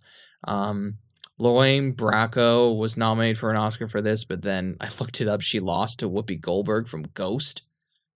One of the weirdest steals I've ever seen in my life. Um, Whoopi's a good actress. Ghost? Really? Whatever. Um, Oscar's never been consistent. But uh, Lorraine Bracco does a phenomenal job. She's amazing. Um, Ray Liotta is a fantastic lead. The different sequences throughout it is amazing. Joe Pesci is this wild, absolute maniac in it as well. And then Robert De Niro is sort of the calm third guy, you know, who will kill you at a moment's notice, but you won't see it coming. Just a great classic mob movie, one of the best ever. If you haven't seen it, are you living on a rock? What are you, stupid? Um, one of the best I've seen. When you're talking about glorification of gangsters, I'm inclined to think that was well, that was kind of the point about Goodfellas, though, wasn't it? Like the first yeah, line of the movie. that was movie. basically is, the point. As far back as I can remember, I always wanted to be a gangster. To me, being a gangster was better than being president of the United States. And the whole movie is about Henry Hill glorifying the gangster life from the time he was a kid to the point where, well, kind of spoilers, but this is how all mob movies go basically. When it finally comes crashing down on him, it's uh well that that's the wake up call. It's it's good for some thrills for some time, but it's not it's not a forever kind of thing. It, it's always finite by design. Exactly. Yeah. So it is it is glorious for a for a while, but it's uh, not a lifestyle meant to last. No, they have very short lifespans. oh, so my next one is Chuck season two. It's definitely a more confident outing than season one. Uh, they move all the character stories forward very well. Uh, Chuck and Sarah get to expand on their chemistry a lot. Their dynamic is the core of the whole show, really. At least by season two. I don't know how it keep how it's going to keep going. I'm, I just started season three, but so far that's the core of the whole show is Chuck and Sarah, and their chemistry is off the charts. Fantastic. The will they or won't they romance. Um, it's it's good television, but all that stuff sprinkled into great week to week spy dramas. Uh, really, it ranges from goofy to intense. One of my favorite things is that the drama at the local tech shop gets the super intense music all the time, and usually when the spy missions get the the rock and roll or whatever, but the stuff at the at the tech shop at the Buy More always seems so much more dramatic than what's actually happening. It's it's it's a really good uh, uh, juxtaposition there. Season two is also great at expanding the supporting cast. Season one basically just focused on Chuck, Sarah, and Casey. Season two let Ellie and Awesome and Jeff, Anna, Morgan, uh, Lester, Big Mike, all those guys shine a little bit more, a lot more, really. Uh, later on, Emmett, but yeah, so it's uh, it's good fun, good spy stuff. I like. I think the plots are pretty good. They finally they did a season long arc as well for uh, Fulcrum. They got the stakes got bigger. They got to hunt down enemy agents within the CIA who were covertly infiltrating all the government organizations. They didn't know who they could trust. Uh, they they moved a lot forward in season two. It's it was a really great season of TV, all things considered, and it probably should have ended there. Just just the first few episodes of season three. I'm like, well, they basically had a perfect series finale just before the end of season two. And then, uh, well, sorry, spoiler alert for season three, but they undid it all. Basically, just so season three could happen.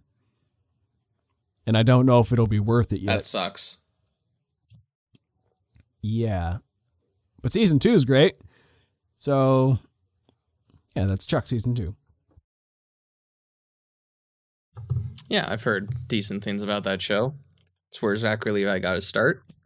You know, good things. Uh, next one, another glorification of the mob life, Casino, starring Robert De Niro, Joe Pesci, and uh, Sharon Stone. You're on a Scorsese kick. I am on a Scorsese kick because when you watch one, you have to watch all of them. Apparently, in my brain, uh, it's a. It was basically it's just about how the mob uh, controlled Las Vegas for a little while. It's actually really funny. I'm pretty sure the entire culmination of Las Vegas started out with the mob. Um, because who wants to build fucking casinos in the desert Well, right casino, next to a hole in the ground? yeah. Well, the gambling is all illegal everywhere, so all these mobsters Yeah. just moved out to Vegas and started. Hey, Exactly. come out to the desert and gamble. That's all right. The feds are going to get us Mm-hmm. out here. I don't think so. And then, you know, I guess the feds just like gambling too, so they left Vegas alone. Yeah, it's pretty much showcased how corrupt uh, Vegas was at the time, especially from the mob because they would just skim off of the casinos a lot. Uh, you know, everybody from all walks of life would come to Las Vegas, bet ridiculous amounts of money, um, and then the mob would skim stuff off of them, and that's basically how they controlled. And it shows the sort of downfall, uh, Jesus Christ, downfall of um, Robert De Niro's character, who I'm my mind's drawing a blank. Uh, Ace Ace Rothstein, and how his you know he's from the start of the movie he runs the casino, but he's technically not the manager of it because he's got you know arrests or whatever. But they even showcased how lenient the law was in Vegas. It was like you don't need a license to run a casino; you just have to be applying for one. So just change your position at the casino uh, every year or so, and they'll, they'll just put the application back on the bottom. And it's it's that scene to me is just really funny, where it's just like, wow, just that's how lazy and how lenient it was back in the day. Um, Joe Pesci plays. I think this is one of his better roles. He's great in Goodfellas. He's phenomenal here. Uh, the narration goes back and forth between Robert De Niro and Joe Pesci, so they both kind of share the lead role at some parts. Um, Sharon Stone, she plays the like a, a good good wife to Robert De Niro, But it it's funny because Goodfellas, the way it starts is this is based on true story. Um, Casino is based on true events, so it's different names and stuff, different like all the story, like the storyline's the same, but Scorsese took liberties with both Ace Rothstein and the wife to sort of make um Cherry look a little bit more of a worse wife. Um, she's a bit of a drug addict. She's she's got a pimp in the movie, whereas I think I watched a History Buffs YouTube video about it, which is a great channel. They talk about how um it was more most likely that it wasn't a pimp, it was of like her actual boyfriend or lover that she kept sending money to. Yeah, just another it's not better than Goodfellas whatsoever, but it's a fun like oh the mob was in Las Vegas, how how did they run it? And um it they ran it as you would thought they would. Pretty uh pretty poorly.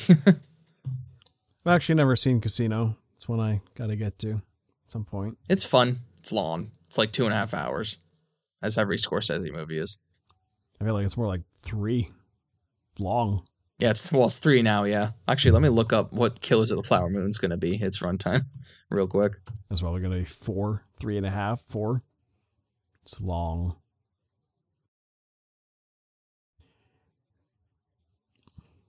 It's all right. You're muted.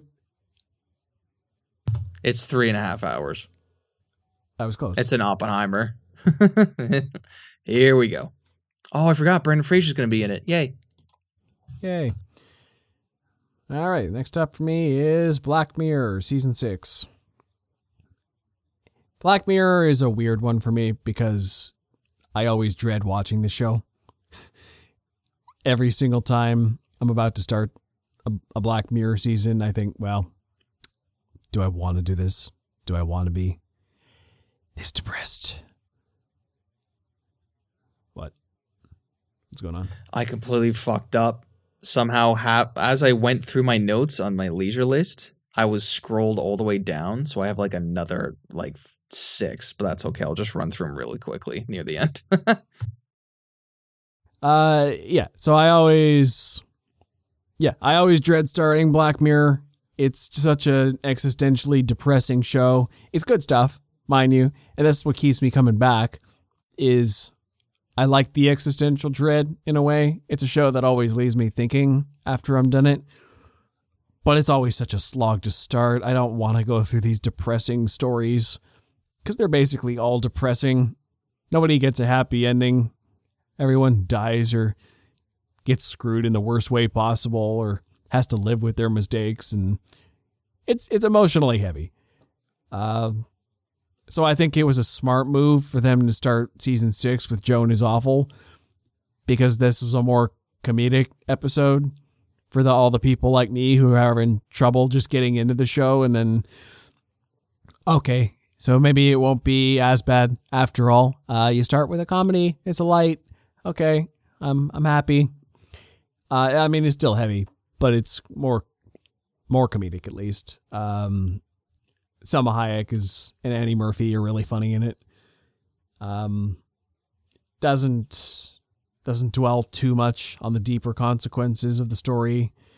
It's more just a surface level plot, and it's it's interesting, but um, yeah.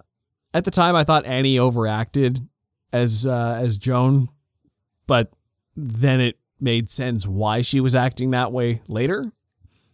And it okay, yeah, all right. Now your now your choices as an actor are making sense, and that's it's clever.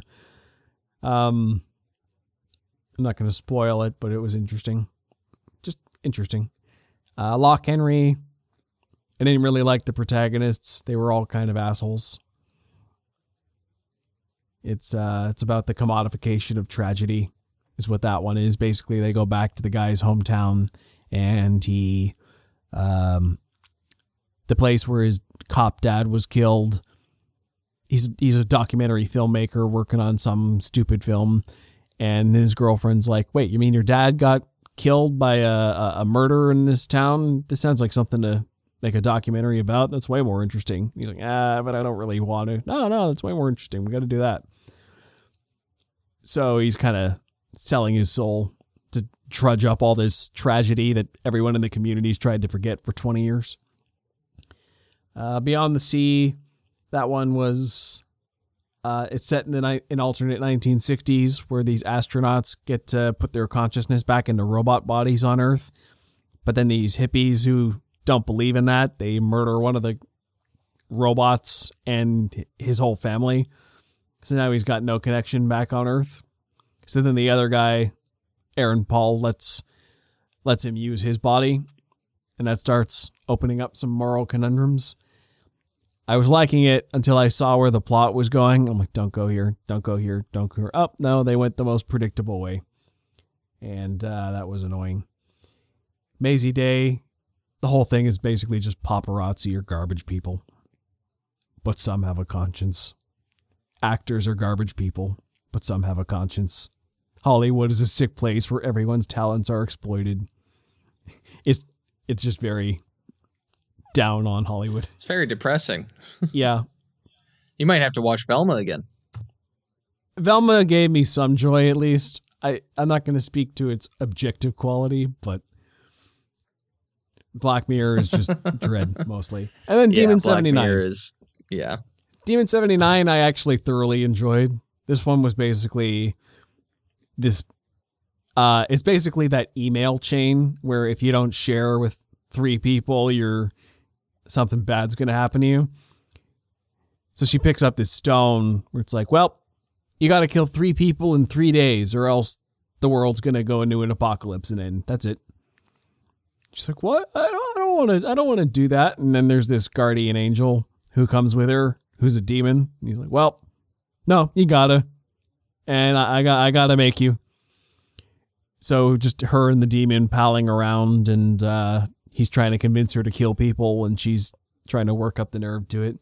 Most of that story was about uh, anti-immigrant paranoia, uh, xenophobia, because she's um, she's an immigrant and everybody is kind of passive aggressive to her, lots of microaggressions. Um, there's a, I like the old film grain look on that. It's meant to look like a 70s horror film. Uh, her chemistry with the demon's fun. That's just a good all around episode. So a lot of them I like as I'm going, and then they peter off. Other ones stayed mostly interesting throughout. Uh, it's got a good sense of humor, high production value it's uh it's decent. It's not their best season by any stretch, but I think some of the episodes were solid. Yeah, still worth a watch. That's good. Yeah, I've stayed away from Black Mirror just because I don't want to feel like shit after after watching Well, that's what I'm talking about. those shows. Yeah, It never leaves But you feeling They're good. good. Yeah, but I know it's amazing quality. Yeah. So back at the top of my list because I fucked up, but I've took a few out that aren't that important because I've like watched a few episodes and then I just stopped watching. Not because I didn't like it, but I moved on to other stuff. But uh, one thing I did watch season one and two, The Bear, great fucking show. Um, never thought I'd be more stressed watching a show about a man trying to save his restaurant slash upscale it. Um, me think the way it's filmed, the way it's directed, the way it's acted is amazing. Um, it's from it's the guy who uh, excuse me, is from Shameless. Uh, speak Ryan from Shameless. Um, he played Lip in that, and he's got he's he's got the bright spot here. He's got he's got the spotlight here. He plays the overqualified chef in this rundown sandwich shop that was owned by his brother, who is played by Jon Bernthal, who I met. Hey, buddy. Um, and he, uh, the Jon Bernthal at the start of the story, he committed suicide. So his brother comes back to sort of save the restaurant. Um, but you know the restaurant, uh, the chefs in there aren't that great. You know they're kind of lackluster. There's cousin in it who um, is Micro and the Punisher, so that's really funny. There's actually a couple flashbacks to where Jon Bernthal shows up, and you know the cousins there as well, and them interacting is really funny because it's like you both are in something before uh, with each other. Um, it's really fun. It's a really stressful watch. It's delves heavily on mental health and generational trauma as well, but it's it's just filmed so well. I season two is where it really shines for me. There's a moment in season one where it and it's a streaming show too. Like There's one episodes that that is literally a one shot episode, like a real oner, but it's only 23 or 25 minutes long. It's it's a weird one. Um and they kind of emulate that with in the season 2 finale, but then the rest it's shot normally. Season 2 is where it really shines because it showcases all of the re- um uh, chefs and the restaurateurs going off in their own to do some training of their own. Marcus goes, Marcus, who was a pastry chef, he goes off to Europe and learns all about pastries. Um, one of the best episodes is one is with the cousin. His name is Rick, I believe, or they just call him cousin. Um, uh, one of the people call him Richard. It's a stack cast. Um, but he basically is goes to a very high end restaurant for like a week. He starts out on washing forks. He doesn't like it. He he's kind of he's got a like a carefree attitude. He couldn't give less of a shit. And by the end of the week, he starts to find purpose. And his episode basically is talking about how can he find purpose in life and he doesn't want to make sandwiches for the rest of his life but what is his purpose and he later finds out his purpose is just to make sure everybody else has a good time because he's he's great with people he's a shitty restaurateur for the first few uh seasons of the show but then but his great quality is he's fantastic with people and he finds his purpose in that another great episode is when they do a flashback to a Christmas dinner or it's a Thanksgiving dinner. It's an hour long episode. Fucking, they got uh, Jon Bernthal in there. They have Jamie Lee Curtis as the mom, who, coming off of that Oscar win, she deserves an Emmy. She plays like a drunken mom who's just an alcoholic off wine. She plays it so well, it's scary. Like I can't even describe it how accurate she is to just a mother who is struggling with addiction, but also doesn't want any help. It's it's it's scary how accurate the mental health aspect stuff is played in um in this show. But there's still some great comedy as well. Uh, a lot of dark comedy. John Mulaney's in in the uh, flashback episode. He brings some great Sarah. Um, that's Sarah Palin fucking Sarah Paulson, I think her name. No, Sarah Paulson. I think that's who it is. She's got red hair. She's in it as well.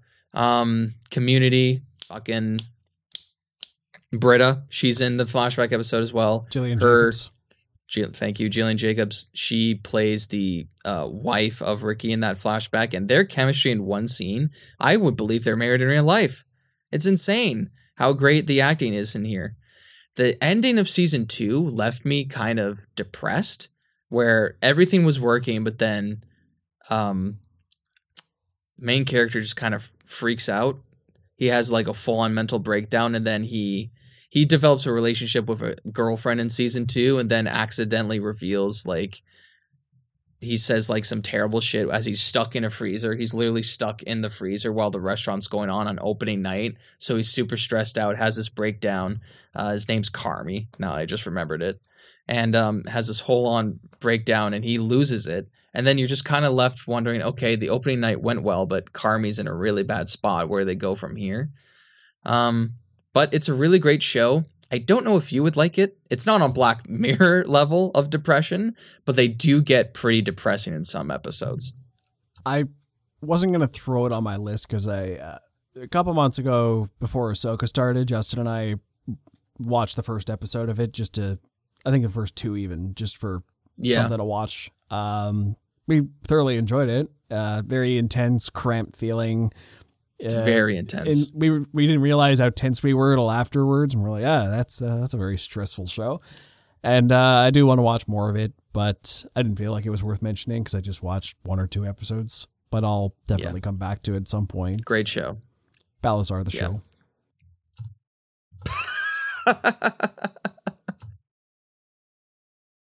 Uh, you want to do another one?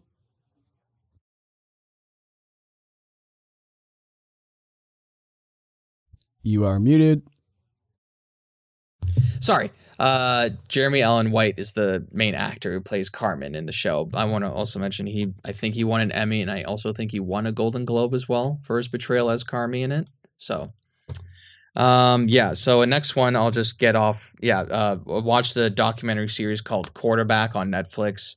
It basically went through the 2022 season of the NFL, followed three quarterbacks Patrick Mahomes, which is everyone's favorite now, Kirk Cousins, who is the most boring white guy who has the. He's like the most basic white guy ever in the NFL, but you can't hate him because he's such a nice dude. And then, um, is it Alex Mariota? He was on the Falcons, but now he's on the Eagles. It might be Alex or it might be no, and he was kind of on the t- one of the teams that weren't doing so well. So it shows the three aspects of being a quarterback pretty well, where it's the best, kind of in the middle, and then near the bottom. Great documentary to show throughout the season. Yeah, that's basically it. And it just shows the lives of the quarterback as well. If you're interested in NFL, if you're interested in quarterback or quarterbacks in general, it's a fun documentary. I'd recommend it. Yeah. Sports. Of course, being the bottom quarterback in the NFL is still far and away better than anybody else. 100%. Yeah, he's rich. yeah. So, my last one on my list here is Assassin's Creed Origins. I finished it this morning. Platinum. Took me. You platinumed it? Oh my god. It. Took me forever. Uh, I've been playing it. This man went out of his way to platinum a Ubisoft game. I respect it. I think I've been playing this since April. Like it's been a long freaking time. Okay, you've been hearing me talk about it on Leisure Lists for a long time now, but uh, fantastic game. Gorgeous landscapes, such variation. You get the oases in Egypt from the deserts to the Rocky Mountains to yeah, to the cityscapes, Alexandria, Memphis. Lovely places there, all so fleshed out. The architecture's gorgeous. Uh, you get Greco-Roman designs. You get more Egyptian fare. You get uh, the fashions in the streets. The you get to climb the pyramids. You get to go well, not tomb raiding exactly, but you get to explore the, the pyramids and all the and all the tombs. Um, the exploration of that game is some of the most fun. It, it, admittedly does get a little repetitive. Oh, okay, we're in a new area, so how many how many animals am I gonna have to hunt? How many enemy camps am I gonna have to kill? How many I don't know what else do you do? How many treasure places do I have to loot? There's a lot of it. All right, where's the sync point? Trying to yeah. look up. There's a ridiculous amount of stuff to do in the game. A lot of it's pretty repetitive. But uh, besides that, the side quests are really fun. I I really enjoyed most of those. Although you have to learn how to play the game is the thing. Because I found at the start, I was just doing, oh, okay, I'll do all the little stuff. I'll do the enemy camps. I'll do the sync points. I'll do the treasures, whatever. But for the enemy camps specifically, I learned not to do them if I could help it until I did all the quests in the area because a lot of times the quests would make you go back to the camps and then I have to clear them out twice. And that sucked. So basically, you just do the quest and then you go back and clear out the ones no quests made you go to. So that that was a lesson I learned early on. Uh, but the system's not overwhelmingly large. It's it, you get most of ancient Egypt in there, and it it could have been massive and felt empty, but I feel like pretty much everywhere was relevant and it felt good. Uh, I love the ecosystems at play animals. Sometimes if you're just watching the animals, they'll start hunting each other, or like a hyena will start swatting at birds going away, or they'll swat at you, or they'll swat at enemies. You can use the terrain to your. You can uh, set things ablaze. You can all the different weapon types and combat systems. Those are those are really fun. I ended up loving Sword and Shield in the end was the one I ended up using the most. Classic combo. But I also really loved the, the heavy club. That one was great. Just crushing guys' skulls with that. You get to fight giant war elephants. You get to ride around in a chariot shooting arrows while Julius Caesar rides the chariot. You get to, you know, That's do a lot cool. of do a lot of work for Cleopatra. Um, it's that era of Egypt. It's Yeah, yeah, yeah. It's a very interesting time, historically speaking. Um, when the, the Romans and the Greeks were encroaching on Egyptian culture. Learned a lot about that era playing the game because uh, Assassin's Creed has been known as historically accurate a lot in a lot of ways. They do meticulous research there at Ubisoft, so much so that they've got a whole mini game for all the research they've done. Basically, I'm still working my way through that. Yeah. Uh, Bayek is an incredible protagonist. I think he's one of Assassin's Creed's all time best protagonists now. Because what made me gravitate towards Bayek was so at the beginning of the game, they um the precursor to the Templars, they they end up killing his son, and he's on a revenge quest to to kill everybody who was there the day his son died. And a lot of lesser games and stories in general would have just made him a one note guy who's lusting for revenge. Oh, I'm I'm angry my son died and I'm gonna kill everything and everybody. But Bayek's actually a very layered three dimensional character. Most characters he meets, he meets with compassion. He genuinely wants to help them. He'll he'll laugh and fool around with people. He's great with children. He just kind of has fun adventuring. And it's only when he gets close to the guys who do kill his, who were there when his son died, that he gets that aggressive tendency. Or when he sees massive injustice, it pisses him off. But anger is not his one thing. He's got, he's just a charming guy with a lot of life and he kind of, he's just a fun person who had this very tragic thing happen to him and it turned him a little cynical. But he's, he's an incredible protagonist for the game. I think one of the best of the franchise. And then there's his wife Aya, who they're an interesting pair because Bayek is more you killed my son, prepare to die. I'm going to do everything to to stop you from killing more people's sons. And he'll be the guy who takes on all the side quests in Egypt. He'll help out everybody who needs help. Whereas Aya is more I'm going straight for the top. I'm not trying to kill every single person. I'm not trying to help everybody. I'm I'm just thinking big picture here. She's the one who works with Cleopatra, plays politics. She's the kingmaker. That's that's her thing. And I would have liked to have seen a little more of her story, but I I do they're a good they complement each other well, Bayek and Aya. So there's a whole lot to admire in the game, and I'm not done done. I do have the two DLCs to play, and I'll get back to you on those when I'm finally done them. I think I'll take a bit of a break now though, and uh, get back to those. So Yeah. that's my leisure list for this month. You got a few left, right? What's next on your video game list? What's the next one? Uh, uh don't make me look it up. It was Okay, it's fine. I'll have it up when you're doing your next one. Okay. Well, real quick, um, I played Marvel's Avengers again just to see like was this as bad as I remember? It wasn't bad, it was too quick. I mean, when you have voice talents like Troy Baker, Nolan North, Travis Willingham, Laura Bailey, like four fucking vi- voice acting giants in that game, and you give them you give you also give the Avengers, right?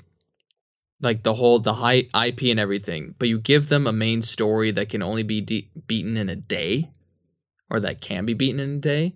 That's just to me. That's just nothing. Like that's literally why why even bother? And I think they focus way too much on the side content more than the main stuff.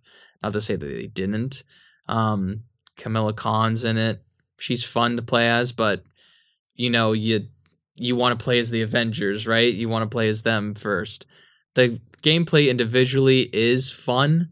Um, some are more fun than others. Hulk, Thor, and Iron Man are at the top tier. Captain America is actually a lot of fun. Black Widow is okay. She is kind of OP in some moves because she has to be to sort of combat with the other Avengers. Um, the enemies you fight are robots. That's it. They you fight robots. It's not as fun, just as like fighting other people. Boss fights are okay. It was a very glitchy game when it came out. Still is pretty glitchy. Um, it's an alright game. Moving on to uh, what I will say. My final thing is, I rewatched Batman Under the Red Hood.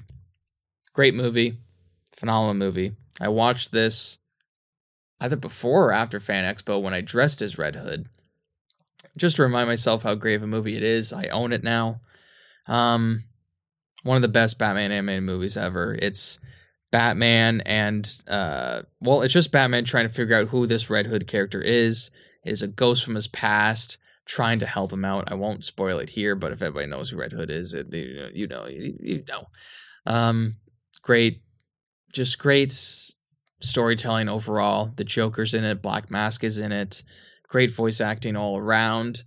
Um, yeah, it's just one of those mysteries that is kind of they kind of tell you up front or they give you hints to it up front, but then it slowly over time tells you why stuff happened. Uh, the fight scenes in it are incredible. The end scene, the dialogue between Red Hood and Batman is phenomenal. Just the whole dynamic of that movie is brilliant. Still need to watch it. I don't know how I haven't seen that. I've seen Joe. most. I've seen basically all the DC animated stuff, and I still haven't seen that one somehow. I don't know how. It's so good. I'll let you borrow uh, the Blu-ray. But you'll be happy to note that the next one on my list is God of War 2. So Yes. You're gonna love it. Yeah. Looking forward to it. So you wanna recap your list? Yeah, I'll go in the uh, the order that I said. uh, Rear Window, The Witcher, Nightmare of the Wolf, Modern Warfare 2, 2022, House of the Dragon, Interstellar, Jedi Survivor, Ready or Not, Bad Times at the El Royale, Kingsman Secret Service and Golden Circle, Spider Man 2018, Spider Man Miles Morales, Goodfellas, Casino, The Bear, Netflix's Quarterback, Marvel's Avengers, and Batman Under the Red Hood. And for me, we got uh, Grant Morrison and Liam Sharp's Green Lantern run, Wolf 359, seasons 1 and 2, Silver Age The Flash, Simpsons season 9, Batman by Peter Tomasi and Doug Mahnke, Silicon Valley season 2, Wonder Woman by G. Willow Wilson, Cary Nord, and Xermanico, Volume 2, Love is a Battlefield, The Shadow season 1, Sherlock Holmes versus Jack the Ripper, Batman by James Tynion IV, Guillem March, Tomeu Morey, The Dark Designs, Chuck Season 2, Black Mirror Season 6, and Assassin's Creed Origins main story. I've been reading a lot of comics, apparently, the last few months. That's good. I'm behind on those. That's good. Uh, and some other stuff I started but didn't feel the need to review because I'm not done them. But I'll just tell you what I'm, what else I'm doing. Um, I'm reading some Golden Age Batman, started The Bear, halfway through Buffy season seven, halfway through The Bad Batch season two, most of the way through Strange New World season two, and a uh, bit of The Adventures of Superman Golden Age radio show. Just for a few other things that I don't nice. feel like reviewing in depth. So that'll do it for yeah me. All yeah, right. we're all good on this front as well. We did it. Yeah. Got through our list. See you back in a few months. You can find me at Ryan Walker Official on YouTube, TikTok, and on Instagram. You can find me on Instagram, TikTok, and Facebook at Thought Plane Media. Also, check out the Close Up with Ryan and Joe Facebook page for latest updates on the show. If you listen to us in audio, check out our YouTube channel. And if you're on YouTube, find us anywhere you get your favorite podcasts. We hope to see you on the next Close Up with Ryan and Joe. Till next time. Take care.